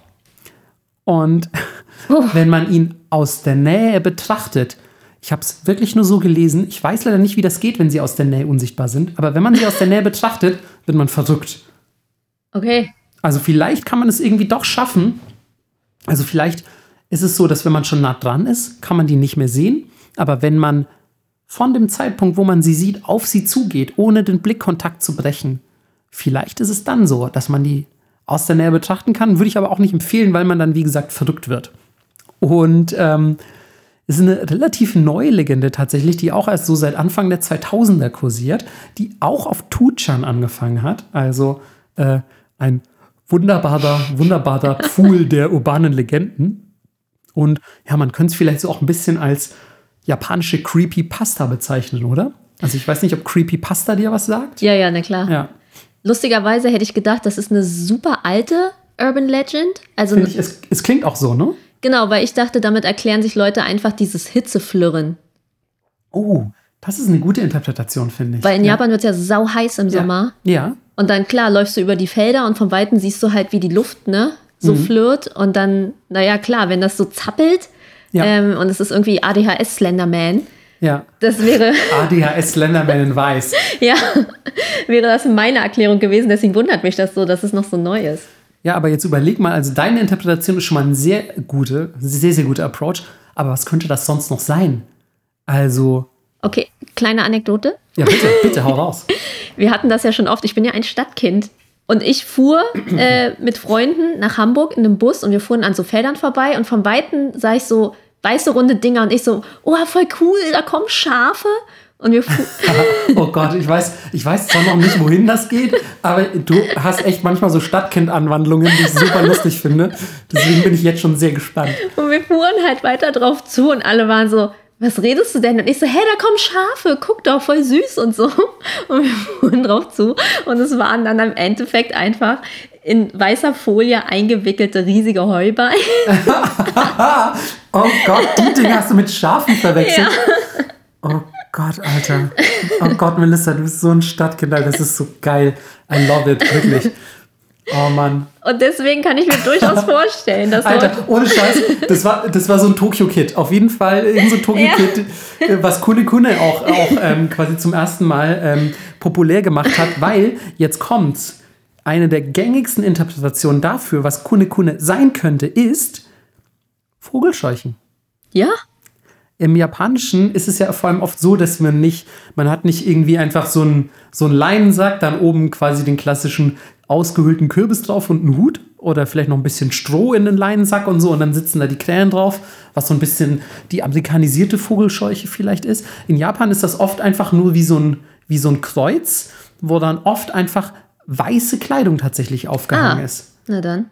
Und wenn die im Wind zappelt, ist natürlich, hm, ja, keine Ahnung, ob jetzt das ein Kune Kune ist, aber die Ähnlichkeit ist jetzt irgendwie schon ein bisschen verblüffend auch so. Ja. Ähm, wobei man über den Kune Kune noch dazu sagen muss, der Legende nach ähm, ist es völlig, völlig ähm, unabhängig davon sein Gezappel, ob Wind herrscht oder nicht. Deswegen behauptet man eigentlich, beim Kune Kune zappeln die Gliedmaßen, nicht die Kleidung. Aber trotzdem ist es natürlich sehr verdächtig, dass der oft in Feldern auftaucht im Sommer. Ähm, Ja. I don't know. Und ja, äh, man kann ihn von Zügen aus sehen und so. Weißt du, du fährst schnell mit dem Shinkansen irgendwie Richtig durch, schnell. durch die japanische Inaka, überall Felder drumherum, guckst aus dem Fenster, siehst nur irgendwas Großes, Weißes im Feld, was gezappelt hat, ist aber halt auch eine Sekunde später schon wieder weg. Schon hast du die Kunikune-Legende. Könnte sein, aber ganz ehrlich, wer weiß, vielleicht stehen in japanischen Feldern auch manchmal große, unheimliche, ja, Kryptide, nenne ich sie jetzt einfach mal, die euch töten, wenn ihr sie berührt. Also Vorsicht. Vorsicht, Vorsicht und wie auch beim Mädchen aus dem Spalt, kein direkter Blickkontakt. Wie oft müssen wir das euch noch sagen? Kein Stare-Contest mit japanischen Monstern. Geht immer schlecht für euch aus. Ist wirklich so. Aber finde ich auf jeden Fall, finde trotzdem auch irgendwie eine geile Geschichte. Ich stelle es mir irgendwie, ich stelle es mir einfach cool vor, wie, wie du so übers japanische Land gehst. Und es, vielleicht ist es so ein Anime, der in so einer Welt spielt, wo es auch tatsächlich Monster gibt, so ein bisschen Pack Yokai-mäßig oder so. Und niemand wundert sich mehr drüber. Und man weiß schon so, ah, ah, hier links, ich gucke gar nicht richtig hin, aber ich sehe den Kune Kune schon aus dem Augenwinkel. Und da steht einfach so ein riesiges, zappelndes Etwas im, in einem Feld, in so einem Reisfeld. Also ist irgendwie in meinem Kopf eine geile Szene einfach. Ja, weil es auch so bisschen witzig eigentlich ist. Eigentlich ein bisschen witzig, aber gleichzeitig hast du so diesen gesunden Respekt davor, weil du weißt, der Anblick, der direkte, macht dich verrückt und es tötet dich, wenn du es berührst. Finde ich, finde ich. Also es ist ein zweischneidiges Schwert, der Kune Kune. Aber es geht eigentlich noch. Ich würde es Medium einstufen, weil es kommt nicht auf dich zu. Das stimmt. Angeblich stehen die nur rum. Ja. So. Und deswegen finde ich es okay. Ja, okay. Was leider aber auch ein bisschen für die Vogelscheuchen-Theorie spricht. Nein. Nein, natürlich nicht. Wir, wir glauben an Kune Kune. Team Kune Kune. Hey, ich habe damals auch fest an meine Schafe geglaubt, okay?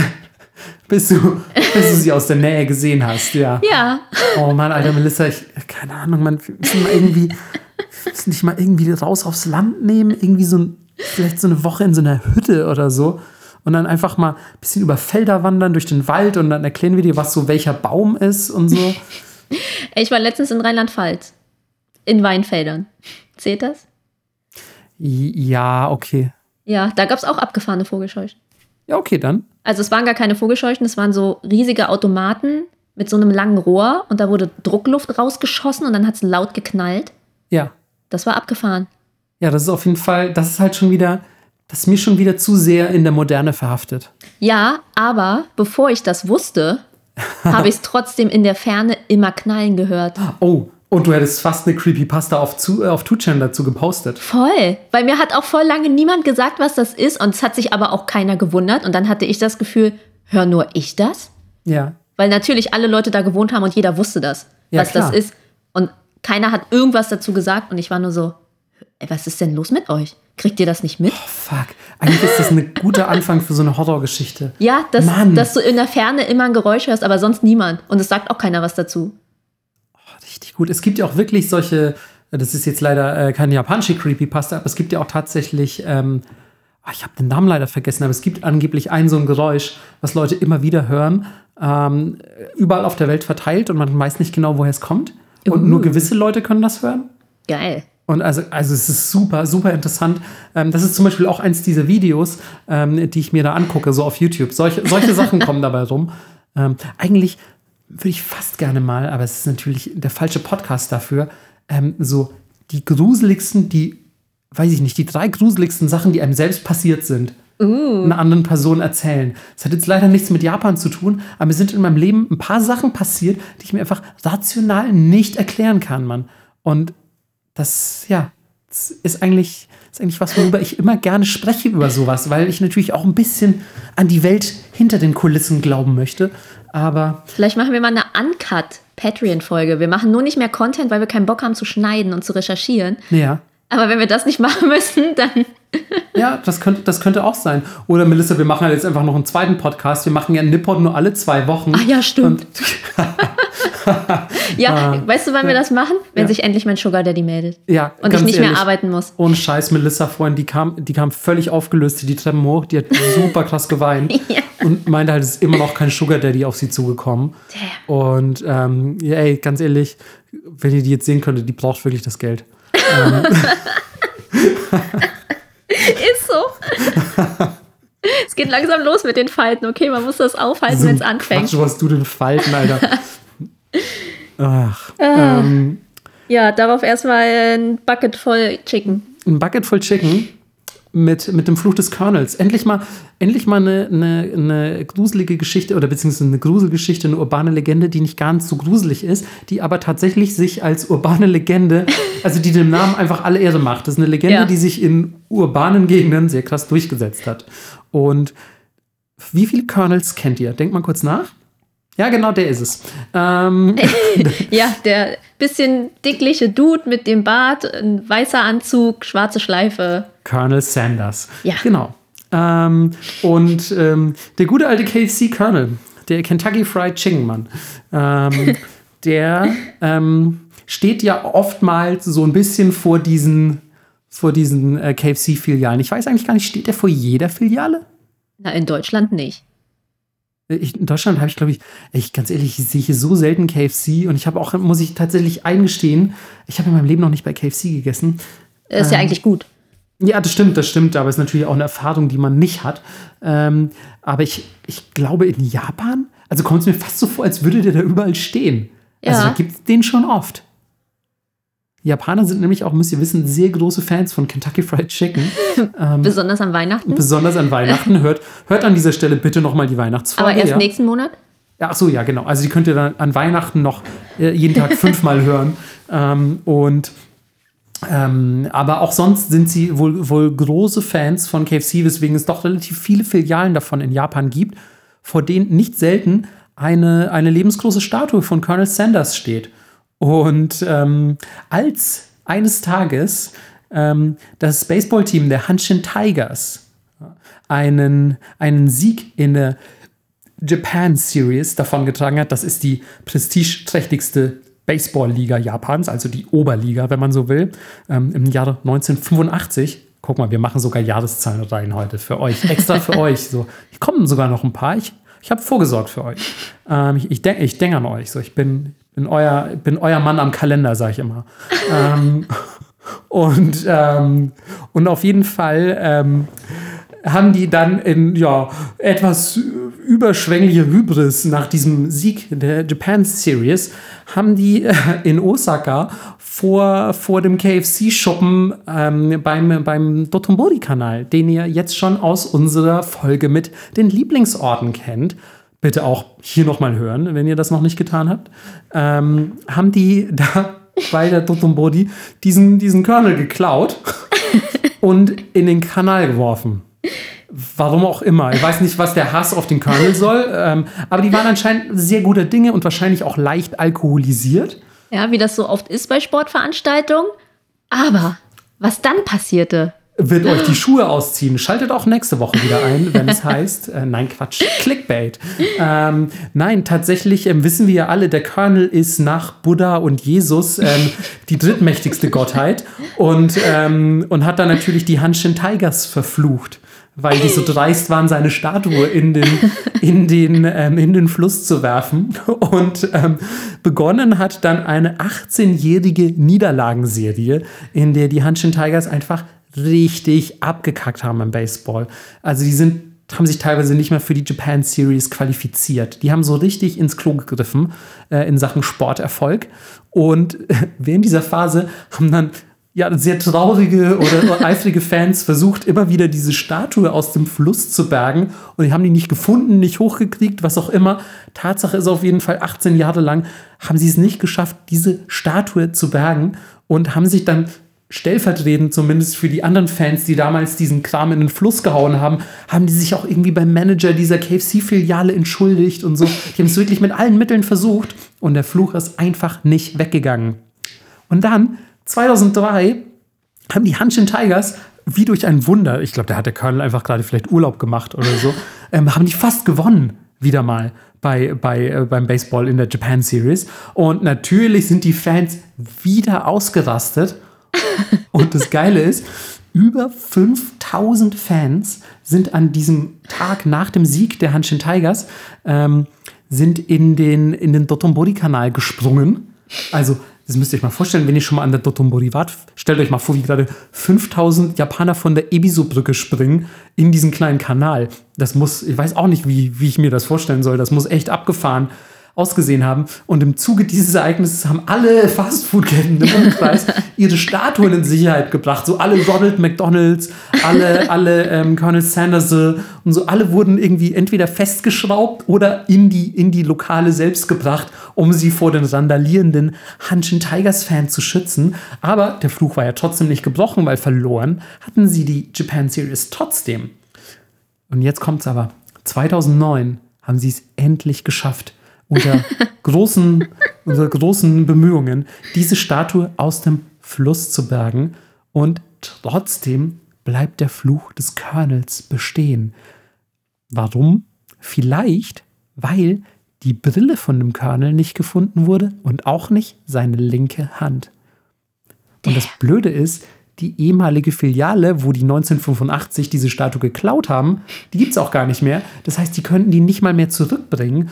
Und gerade ist diese geborgene Statue, die auch so richtig schön so von, von den 18, nee, warte, das waren ja mehr als 18 Jahre, Moment, Mathe, 15, 18, äh, 24, 24 Jahre im, äh, lag die da im Fluss.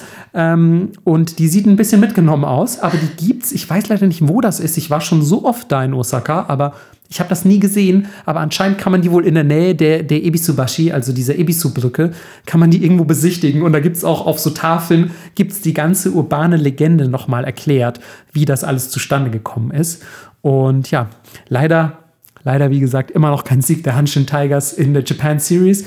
Aber naja, Sportaberglaube ist ja auch so der absolute Oberklassiker, ne?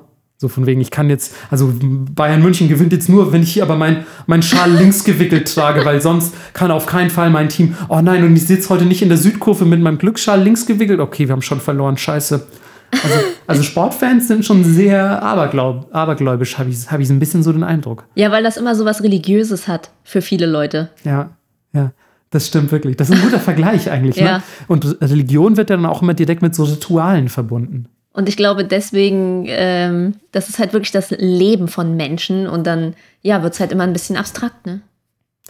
Ja, beziehungsweise sie versuchen so mit allen Mitteln ähm, das irgendwie zu beeinflussen, ne? worauf man sowieso ja keinen Einfluss hat. Also wenn man, gerade wenn man sich machtlos fühlt, ja. fängt man an, glaube ich, so Rituale zu entwickeln, die einem irgendwie Kontrolle suggerieren und so. Ja, aber geil, die ist so gut, finde ich. Ich finde es auch, auch so super schön. Also, wenn ihr mal in Osaka seid, guckt euch den Unterwasserkörnel an. und ähm, hofft aber natürlich auch, äh, dass er euch nicht verflucht.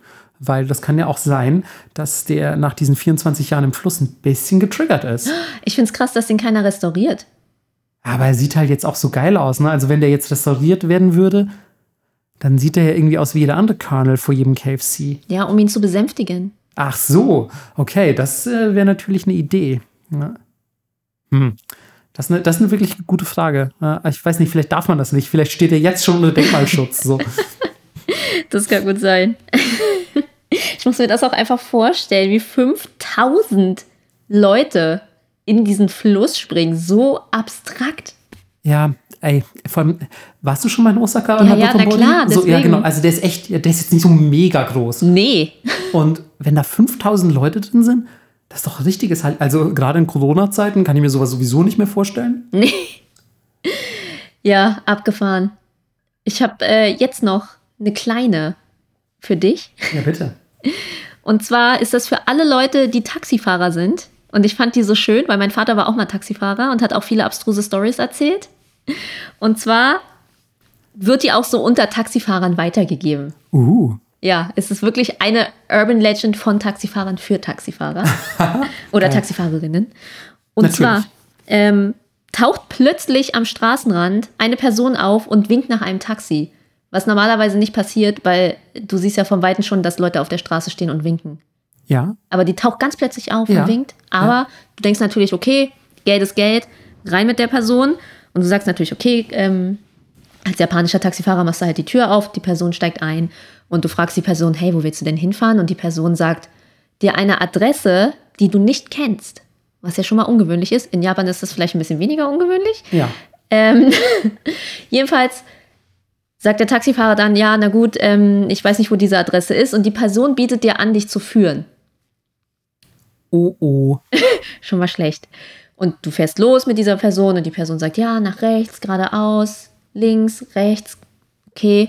Und du fährst immer weiter von der Stadt weg, wo du eigentlich bist und es wird immer ländlicher und du wunderst dich schon so ein bisschen und du fährst und fährst und irgendwann denkst du, okay, irgendwas kann doch hier nicht stimmen und drehst dich um zu dieser Person und auf dem Rücksitz ist überhaupt keiner mehr.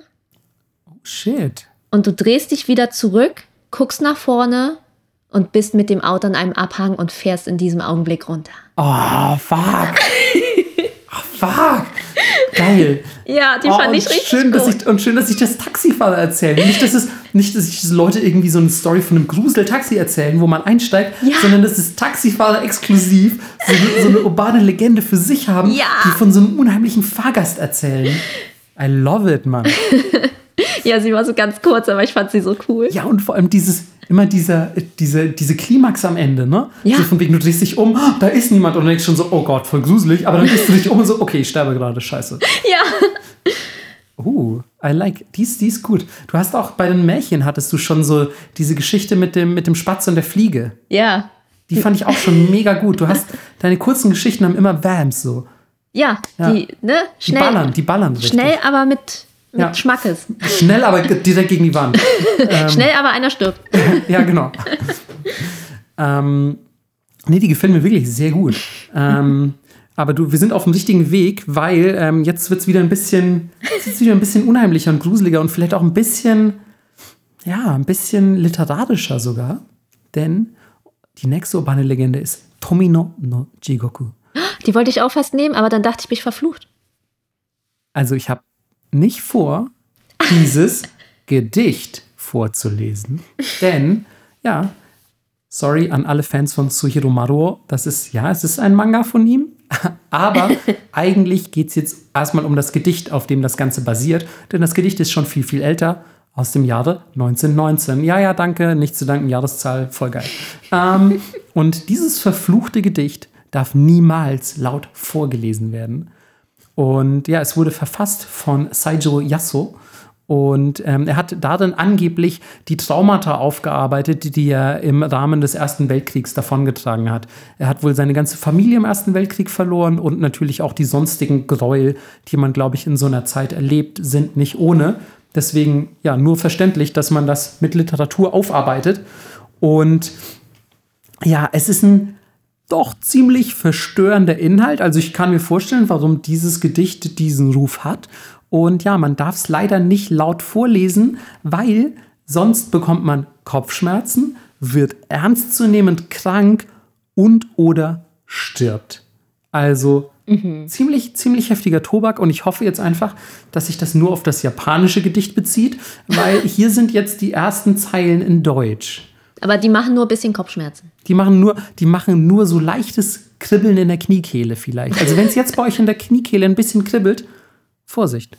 Vorsicht vor Tominos Hölle. Denn so heißt das Gedicht auf Deutsch. Ähm, meine jüngere Schwester erbricht Blut. Meine ältere Schwester erbricht Feuer. Und Tomino erbricht Glasperlen.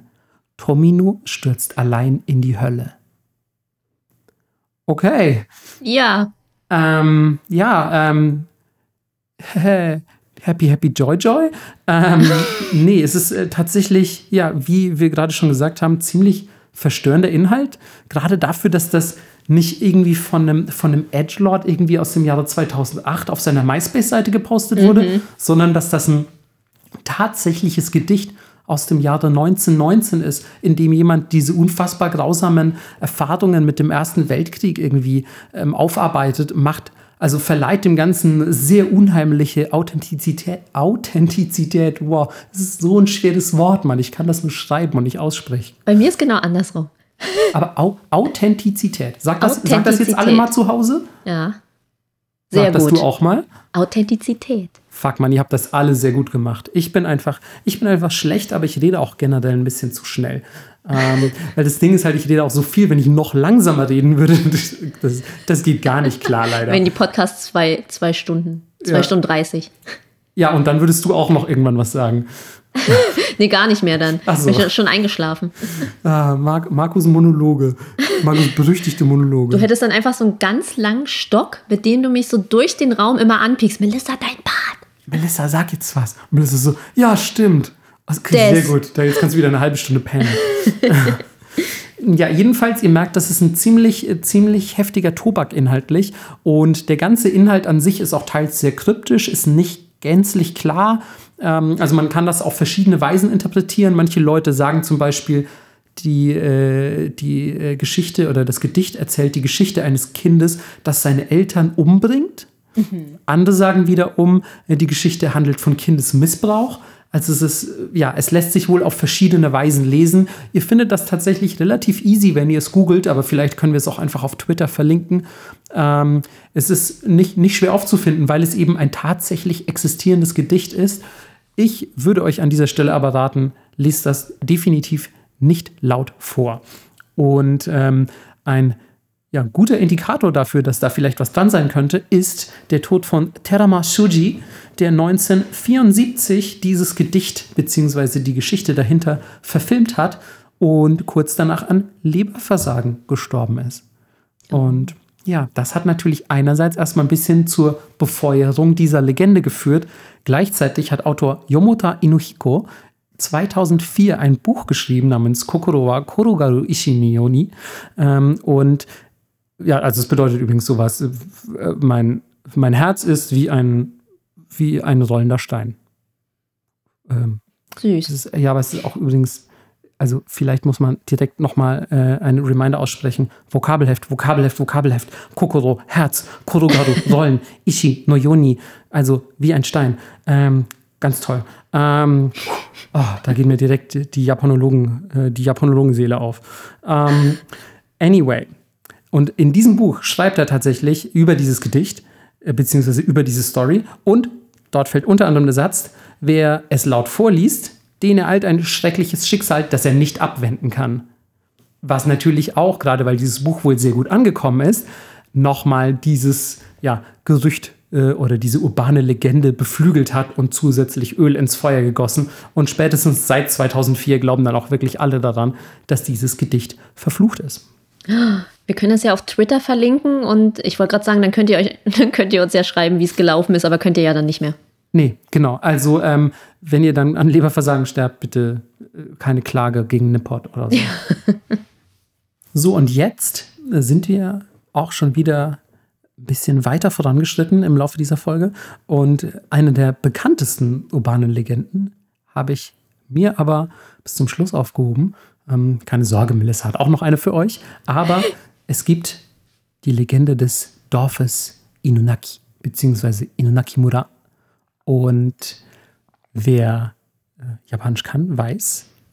Vokabelheft, Vokabelheft, Vokabelheft, Reminder. Wann, wann, wann? Genau, wann, wann, wann macht der Hund, der Inu, Naki, beziehungsweise Naku ist das Verb für Geräusche machen, kann natürlich auch Wein heißen. Das müsste man jetzt vom, vom Kanji her deuten, aber es ist das Dorf des Hundegebells oder Hundegeheul's. Und ähm, ja, das ist ein höchst verfluchtes, ominöses Dorf, von dem man nicht weiß, ja, ob es dieses Dorf überhaupt je gegeben hat. Die Gerüchte darüber kursieren auf jeden Fall spätestens seit Anfang der 90er. Und man sagt sich, dieses Dorf liegt tief, tief, tief in den Bergen von Fukuoka, ähm, auf dem Berg Inunaki, der so heißt, weil die Hunde in seiner Gegenwart sich sehr unwohl fühlen und anfangen zu jaulen und zu bellen. Äh. Und irgendwas liegt da in der Luft. Und ihr wisst ja auch, Tiere spüren immer was, was Menschen nicht spüren. Und ich würde einfach mal Hunden trauen. Also ganz ehrlich, wenn ihr irgendeinem Tier trauen könntet, dann einem Hund, würde ich jetzt mal sagen. Voll. Und ähm, ja, da wird schon was dran sein. Weil dieses Dorf, könnte man jetzt eigentlich denken, hä? Präfektur, Fukuoka, Inunaki-Berg, ist doch, ist doch Logo, also dann weiß ich doch jetzt, wo es dieses Dorf gibt. Nee, weil dieses Dorf angeblich nur über einen Tunnel erreicht werden kann, der genauso heißt, der Inunaki-Tunnel. Und dieser Tunnel ist aber natürlich auch verflucht. Da geht man nicht einfach durch. Der ist nämlich nicht nur mordsgruselig, angeblich voll mit Leichengeistern und allem, was dazugehört, sondern auch einfach unpassierbar. Denn der ist mit großen Betonklötzen verschlossen. Ähm, da stehen einfach ja riesige, riesige Klötze davor, die es einem äh, nicht erlauben, da einzutreten. Es gibt zwar so ein paar so, paar so, so Explorer-mäßige YouTube-Kids und so, die äh, sich da wahrscheinlich reingeschlichen haben, über Umwege oder irgendwie sich durch einen Spalt gezwängt. Haha, Spalt, da hat bestimmt das Mädchen drin gesessen und, und denen richtig Ärger gemacht. Und ähm, und insgesamt ist der Tunnel aber wohl nicht passierbar. Also das heißt, da geht es dann aber innen trotzdem irgendwo nicht weiter. Und die Leute, die da drin waren, berichten davon, dass man tatsächlich im Tunnel selbst Hundegebell und seltsame, unheimliche Stimmen hören soll. Weswegen sich da wahrscheinlich auch nie jemand großartig viel weiter reingetraut hat. Und es ist auch unklar, ob das Dorf am Ende dieses Tunnels liegen soll oder über einen Geheimpfad, der im oder neben diesem Tunnel liegt, betreten wird. Also man weiß es nicht genau, wie man da hinkommt. Ähm, und Tatsache ist auf jeden Fall, dieses Dorf ist nirgends auf Karten verzeichnet. Das heißt, hinter, hinter diesem Inunaki-Tunnel, der ja auch nicht mehr befahren wird, weiß niemand so recht, was da ist. Und ja, wenn ihr jetzt übrigens mal exploren wollt, bitte, Präfektur Fukuoka erwartet euch. Ähm, das Mädchen im Spalt auch. Das Mädchen im Spalt erwartet euch, wenn ihr euch da durchquetscht. Und jetzt kommt's die Hitobashira auch, denn beim Bau dieses Tunnels sind angeblich mehrere Arbeiter ums Leben gekommen, die ja dann jetzt quasi zu den Hitobashira dieses Tunnels geworden sind. Und ähm, dazu muss man sagen, Hitobashira ist auch tatsächlich der Begriff, der verwendet wird für Arbeiter, die quasi so unter diesen gewaltsamen Umständen ums Leben gekommen sind beim Bau eines Gebäudes. Und natürlich sind diese Arbeiter, die da gestorben sind, ja nicht so unter besonders positiven Umständen ums Leben gekommen und verfluchen dementsprechend diesen Tunnel und suchen ihn heim.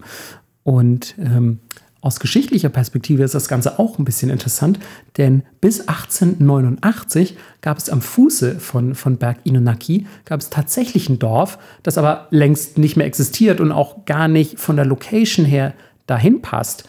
Ähm, und dieses Inunaki-Dorf, also dieses, dieses ähm, dieses nicht existierende, dieses geheime, mysteriöse Dorf, das wurde angeblich zur Meiji-Zeit von, von Seuchen heimgesucht und von, von, ähm, ja, von, von grausamen Krankheitswellen und Pandemien und ähm, ja, Pandemie macht keinen Sinn, weil das nur ein Dorf ist. Aber, Entschuldigung, ich bin ganz Corona, Corona verwirrt. Aber ähm, Tatsache ist auf jeden Fall, angeblich wurde das deswegen von der, von der Meiji-Regierung ähm, von allen Landkarten gestrichen. Quasi uh. wurde komplett von der Außenwelt abgeschottet, um wahrscheinlich diese Krankheit, diese Seuche, die dort tobte, ähm, einzudämmen. Und man hat die Leute ja einfach zurückgelassen. Und die Leute, die heute da leben, sind die, ich muss es tatsächlich so sagen, sind die inzestuösen Kannibalen, die damals diese Seuche überlebt haben und die auch angeblich, jetzt ja, es wird immer, es wird immer krasser, die auch angeblich mit Fallen und ähm, allen möglichen äh, äh Kontraktionen im Wald und so machen die, ähm, sichern die ihr Dorf ab, haben auch eine Mauer um ihr Dorf angeblich gebaut. Das heißt, auch sich diesem Dorf zu nähern, ohne es überhaupt zu betreten, ist schon gefährlich, weil dort überall Fallen sein sollen, mit denen diese, ich kann sie nur Inzest-Kannibalen nennen, ähm, ihr Dorf schützen. Die, ah. ähm, ja, und äh, der Name sagt es schon, also die sind auch angeblich grässlich verunstaltet, also so ein bisschen diese Hinterwäldler-Geschichte, die man aus amerikanischen Horrorfilmen kennt. The Hills Have Eyes. Genau, Hills Have Eyes quasi, aber in Fukuoka. Und Und, ähm, und jetzt wird es aber noch schlimmer. Nicht nur, dass da vielleicht Bären fallen oder sonst was im Wald liegen. Angeblich machen diese Kannibalen auch mit Äxten Jagd auf die Leute im Wald, die nach diesem Dorf suchen. Wow. Und das, das keine Angst, es geht noch weiter. Und das, ich sag mal, in Anlehnung an einen Vorfall aus dem frühen 20. Jahrhundert, der sich auch in diesem Dorf ereignet haben soll, also kurz nachdem das dann von der Meiji-Regierung ähm, abgeschottet wurde, hat angeblich einer der Dorfbewohner mit einer Axt dort 30 Leute umgebracht, ist Amok gelaufen. Okay, krass. Also es ist in jeder Hinsicht, es ist so turboverflucht. Es gibt anscheinend böse Geister, es gibt gewaltsame Tote, es gibt einen verfluchten Tunnel, der dahin führt, es gibt ähm, Kannibalen im Wald. Also es ist wirklich das volle Programm Inunaki Mura. Und das Allergeilste ist aber, wenn man dieses Dorf jemals finden sollte, weiß man sofort, dass man es gefunden hat, weil am Eingang dieses Dorfes ist ein Schild, auf dem angeblich steht, ab diesem Ort, ab hier, quasi ab diesem Schild, gilt die Verfassung Japans nicht mehr. Vorsicht. Also es ist Geil. offiziell wohl kein Gebiet, das noch der japanischen Verfassung unterläge. Das heißt, es ist komplett gesetzloses Land, wo man auch Kannibalen nicht belangen könnte, die euch einfach ein Bein abhacken und das dann vor euren Augen verspeisen. Geil, der feuchte Traum aller Reichsbürger. Ja, wahrscheinlich aber auch ein bisschen der feuchte Traum aller solcher Explorer, die so, so ein bisschen in den Bergen dann von Fukuoka nach so einem geheimen Gruseldorf suchen, suchen wollen. Ja. Es gibt dann auch, ey, es gibt so viel Infos dazu im Internet, so geile Legenden auch so von wegen, ja, wenn man durchs Dorf läuft, sind fast alle Gebäude verfallen. Also es gibt nur noch ganz, ganz wenige Einwohner, den Inunaki-Clan quasi. Die mhm. sind alle ja jetzt eine große inzestuöse Gruppe, weil sie von der Außenwelt abgeschnitten sind. Und die ganzen leerstehenden Gebäude, da sagt man immer nur, da sind geisterhafte Wesen drin, die einen über, durch die Fenster beobachten und so. Ja. Man sieht im Dunkeln Augen starren und so. Aber es sind keine tatsächlichen Leute, sondern es sind die Geister der Leute, die da mal gewohnt haben und so. Also es gibt wundervolle Geschichten über dieses Dorf. Und tatsächlich ist das auch eine super beliebte Vorlage für Filme, Spiele oder Popkultur aller Art. Zum Beispiel, und das hatte ich vorhin angesprochen, gibt es eben auch in dieser Game-Sammlung zu urbanen Legenden Japans gibt es eben auch ein, ein Spiel zu Inunakimura und dem Inunaki-Tunnel. Und ähm, das ist echt ziemlich cool, ehrlich gesagt. Also gönnt euch das mal. Das ist auch echt nicht teuer. Ähm, macht sehr viel Spaß. Und auch generell so diese ganzen, diese ganzen Spieleserien wie, wie Siren und so, ich weiß nicht, also Siren Blood Curse und wie sie alle heißen, weiß nicht, ob das mal jemand von euch gespielt hat. Die sind natürlich auch maßgeblich von dieser Legende mit beeinflusst. Und neben Filmen wie X-Cross, der auch sehr, sehr cool ist und der definitiv auch von diesem, von diesem Dorf beeinflusst wurde, gibt es auch, ich glaube sogar aus dem letzten Jahr erst, 2020, einen Film namens Howling Village. Also wie das Dog Howling, also die, das, das jaulende Dorf. Ähm, und ja, das ist ein japanischer Horrorfilm aus dem letzten Jahr. Genau über dieses Dorf. Ja, aber das ist ja auch eine super Steilvorlage. Alter, das ist eine sowas von eine Steilvorlage. Und ehrlich gesagt wundert es mich trotzdem, also wenn es so, das ist wirklich eine der bekanntesten und beliebtesten urbanen Legenden Japans. Und es wundert mich trotzdem, dass es so wenig Leute und Infos darüber gibt, so was ist hinter dem Tunnel. Kann man den Tunnel nicht irgendwie umgehen? Kann man da nicht irgendwie mit einem Helikopter hinfliegen? Oder ja klar, da ist Wald, so da kann man nicht mit einem Helikopter hinfliegen. Aber weißt du, da muss es doch irgendwie was geben. Ja, aber du so. könntest drüber fliegen mit einer Drohne und gucken, ob du was siehst. Oh ja, stimmt. Also, weißt du, da, da muss es doch eigentlich noch mehr Infos geben. Aber ja. vielleicht müsste man sich da auf 2chan rumtreiben. ähm, müsste man mal gucken. Und als kleiner Abschluss noch, Ähm, bis vor kurzem stand ähm, vor dem Tunnel stand eine Telefonzelle, die abgerissen wurde, weil zu viele Leute sich beschwert haben, dass geisterhafte Stimmen aus dieser Telefonzelle kommen. Und ich weiß jetzt natürlich nicht, ob die einfach noch nicht mit dem Konzept Telefon vertraut waren. Aber Tatsache ist auf jeden Fall, diese Telefonzelle wurde angeblich nur aus diesem Grund abgerissen. Geil. I love it. Ich, also ich finde, das ist eine ganz, ganz tolle Legende. Eigentlich kannst du über dieses Dorf mit allem, was es dazu gibt, kannst du eine ganze Folge allein machen. Das ist wundervoll. Aber Melissa, ich habe gehört, du hast auch einen Tunnel für uns. So ist es. Und es ist sogar ein realer Tunnel. Oh shit. Okay, also Wobei, wobei ich dazu sagen muss, mein Tunnel, Dein Tunnel war auch da. Also ganz Das ehrlich, stimmt. wenn man Nippon eine Sache nicht vorwerfen kann, dann, dass wir Fake-Tunnel promoten. Ja? Unsere Tunnel sind 100% authentisch. Denn hier wird Authentizität groß geschrieben. Uh, sehr gut. Ja, ich ja. muss es auch extra langsam sagen. ja, unsere Facts haben wir straight, das muss man sagen. Ähm, ja, also es ist der Kiyotaki-Tunnel. Und das ist ein einspuriger Tunnel in Kyoto. Anscheinend passiert viel verrückter Scheiß in Kyoto. Ey, Kyoto, aber auch wie wir schon festgestellt haben, Yokai Hochburg und so. ist so. Sehr traditionell, da, da passt das hin. Und äh, er verbindet zwei Städte und es ist einer der längsten Städtenamen, die ich jemals gelesen habe. Und ich bereue es jetzt schon. Und vielleicht erbarmt sich Marco und sagt sie. Meinst du Arashiyama? Ja, und die Nachbarstadt? Arashiyama übrigens voll schön. Ähm, eines unserer, ähm, unserer Patreon-Wallpaper war übrigens in Ara- Arashiyama aufgenommen. Ah, Ähm, also ganz, ganz, ganz, ganz wundervoll. Wenn ihr mal in Kyoto seid, besucht auf jeden Fall Arashiyama. Und Vorsicht, da gibt's Affen. Ähm, ja, aber die Nachbarstadt, achso, äh, Sakakyotaki. ja, sehr speziell. Naja, jedenfalls verbindet es diese beiden Städte. Und eigentlich ist er ungefähr 500 Meter lang, 1927 erbaut worden. Man sagt von Sklaven, aka Leuten, die dort gearbeitet haben und dann nicht bezahlt wurden. Heute nennt man sie Praktikanten. Naja. ähm, und die oft bei, ja, wie das damals so war, ne, kein, keine große Sicherheit und so, bei normalen, ich sage mal normalen Unfällen starben. Also es gab jetzt keine übernatürlichen Brocken, die durch die Luft flogen, sondern es ist einfach irgendein Scheiß Keine, passiert. keine Kannibalen-Axtmörder auch. Genau. Es gibt dann noch so eine Alternativstory von irgendeinem alten Kriegsherrn, der den Grund verflucht hat, so Indianerfriedhof-mäßig, aber Ach, das bisschen Fluch, sage ich immer. ja, Ne? das bisschen Fluch. Und um diesen Tunnel ranken sich ein Riesenhaufen Gerüchte von verschiedenen Leuten. Natürlich. Zum einen sagen, sagen die Leute, er ist gar nicht 500 Meter lang, sondern 444. Ah, und jetzt, wenn ihr euch fragt, wieso betonen die das so komisch, hört bitte unsere Folge über Aberglaube in Japan. Denn die Zahl 4 ist ein Synonym für den Tod. Ja, deswegen gibt es auch äh, oft Dinge mit der 4 einfach nicht in Japan. Genau, und äh, potenziell ein bisschen ist die 444, die Melissa gerade genannt hat, ist sowas wie die 666 bei uns. Exakt. Des Weiteren sollst du dann teilweise im Rückspiegel Geister sehen Oh yeah. oder im Seitenspiegel in irgendeinem Spiegel und die sollen dann einen schlimmen Tod bringen. Ja, ey, ganz ehrlich, wenn du nicht auf die Straße guckst, oft schlimmer Tod, ja. Ja.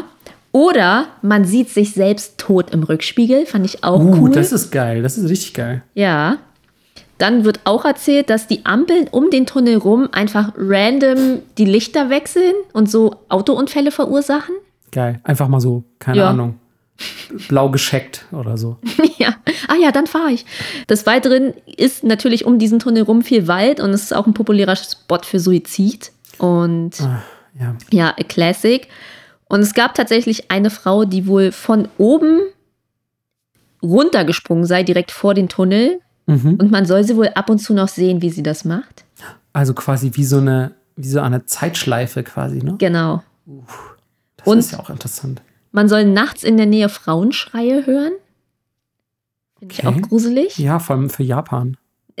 Ja, das ist nachts immer sehr ruhig. Ähm, und was ich auch sehr schön finde, dass die Tunnellänge sich einfach verändert. Geil. Ja, das fand ich auch super. Während man drin ist, oder was? Genau. Boah. Ähm, besonders wenn man zurückfährt. Dazu muss man natürlich sagen, wenn man von Arashiyama nach Kiyotaki fährt, geht's bergab. Und deswegen kommt es einem wohl kürzer vor. Mhm. Und ich muss natürlich auch sagen, eine Rückfahrt für mich fühlt sich immer kürzer an. Absolut. Für mich auch. Und ich hätte ganz gerne mal die Erklärung dafür. Ich glaube, weil man ungefähr abschätzen kann, wie lang es ist. Das, ja, es könnte sein tatsächlich. Und man ungefähr schon weiß, wo man ist, wohin ja, man vielleicht vorher Orte schon wusste. zuordnen kann. Ne? Genau. Ah, hier war ich schon, ab hier weiß ich sowieso noch, wie lange ich brauche, etc. Ja. Aber fand ich auch witzig, dass Leute einfach sagen, ja, aber es hat dann viel länger gedauert. Ja, zeitliches Empfinden ist, ist ein bisschen subjektiv auch. Ja. Außerdem äh, sagen Leute, es gibt auf einmal Handabdrücke am Auto oder auf den Scheiben, die vorher nicht da waren. Okay. okay. Auch spooky. Das ist echt spooky. Ja.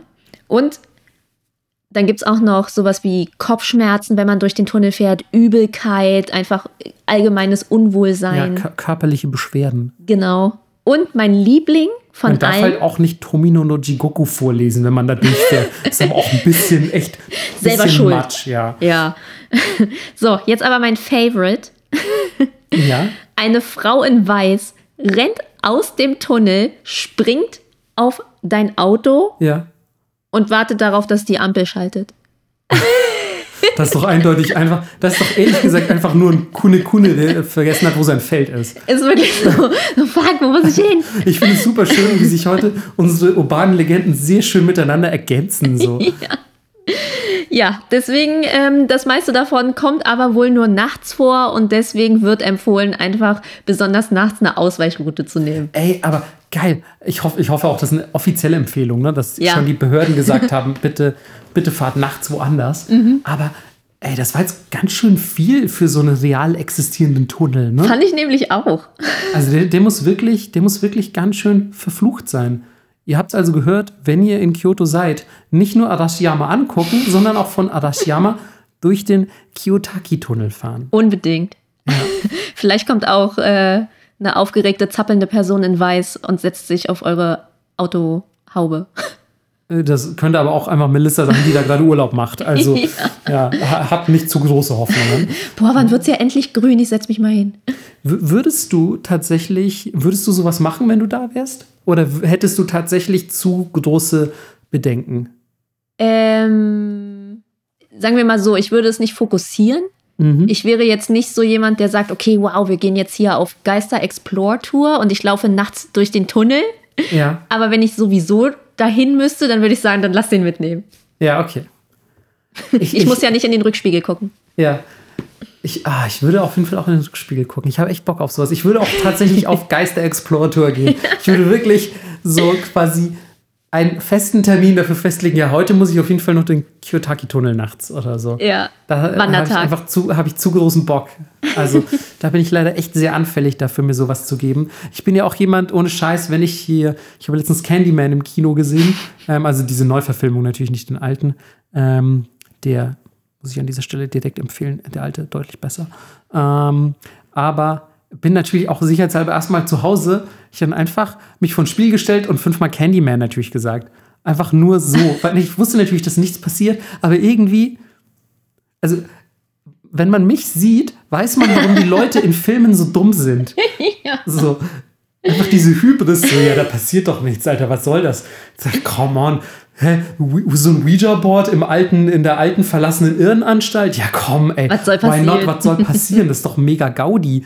Ähm, Ja, das Ding ist irgendwie, ich war tatsächlich aufgrund von Jobs schon in so alten Haunted Places. Ja. Meistens nur am Tag, aber manchmal hat es auch einfach zu lang gedauert und es war schon dunkel.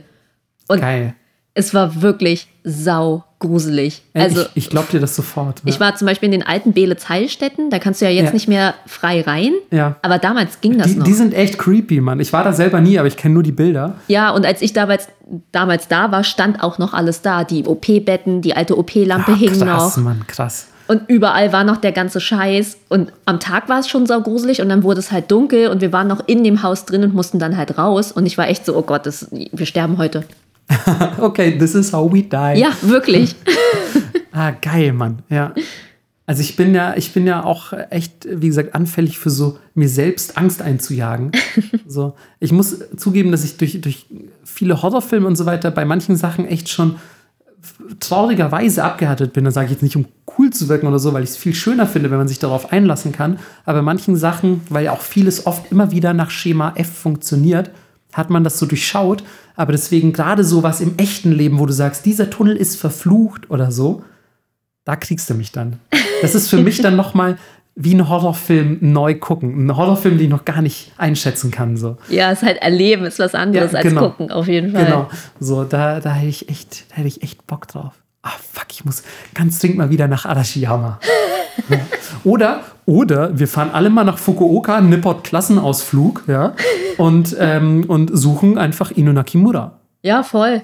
Und wir können uns ja verkleiden, auch alle mit einer Axt und so ein bisschen degeneriert Genau. aussehen. Ne, gucken, wir müssen uns gar nicht mehr verkleiden, Melissa. Schon fertig. Ja, echt, wir brauchen, wir brauchen nur eine Axt. Ja. Dann los geht's, ey. Ja, geil. Die Kannibalen würden uns direkt zu ihren Anführern erklären. Und auch so, hä, waren die, waren die schon immer hier bei uns im Dorf? Ja, guckt doch, die sieht aus wie die Cousine genau. von Ja, Eiko. Guck mal, wie die aussehen, die müssen wir erstmal wieder aufpäppeln, die Armen. So, meine Güte, ey.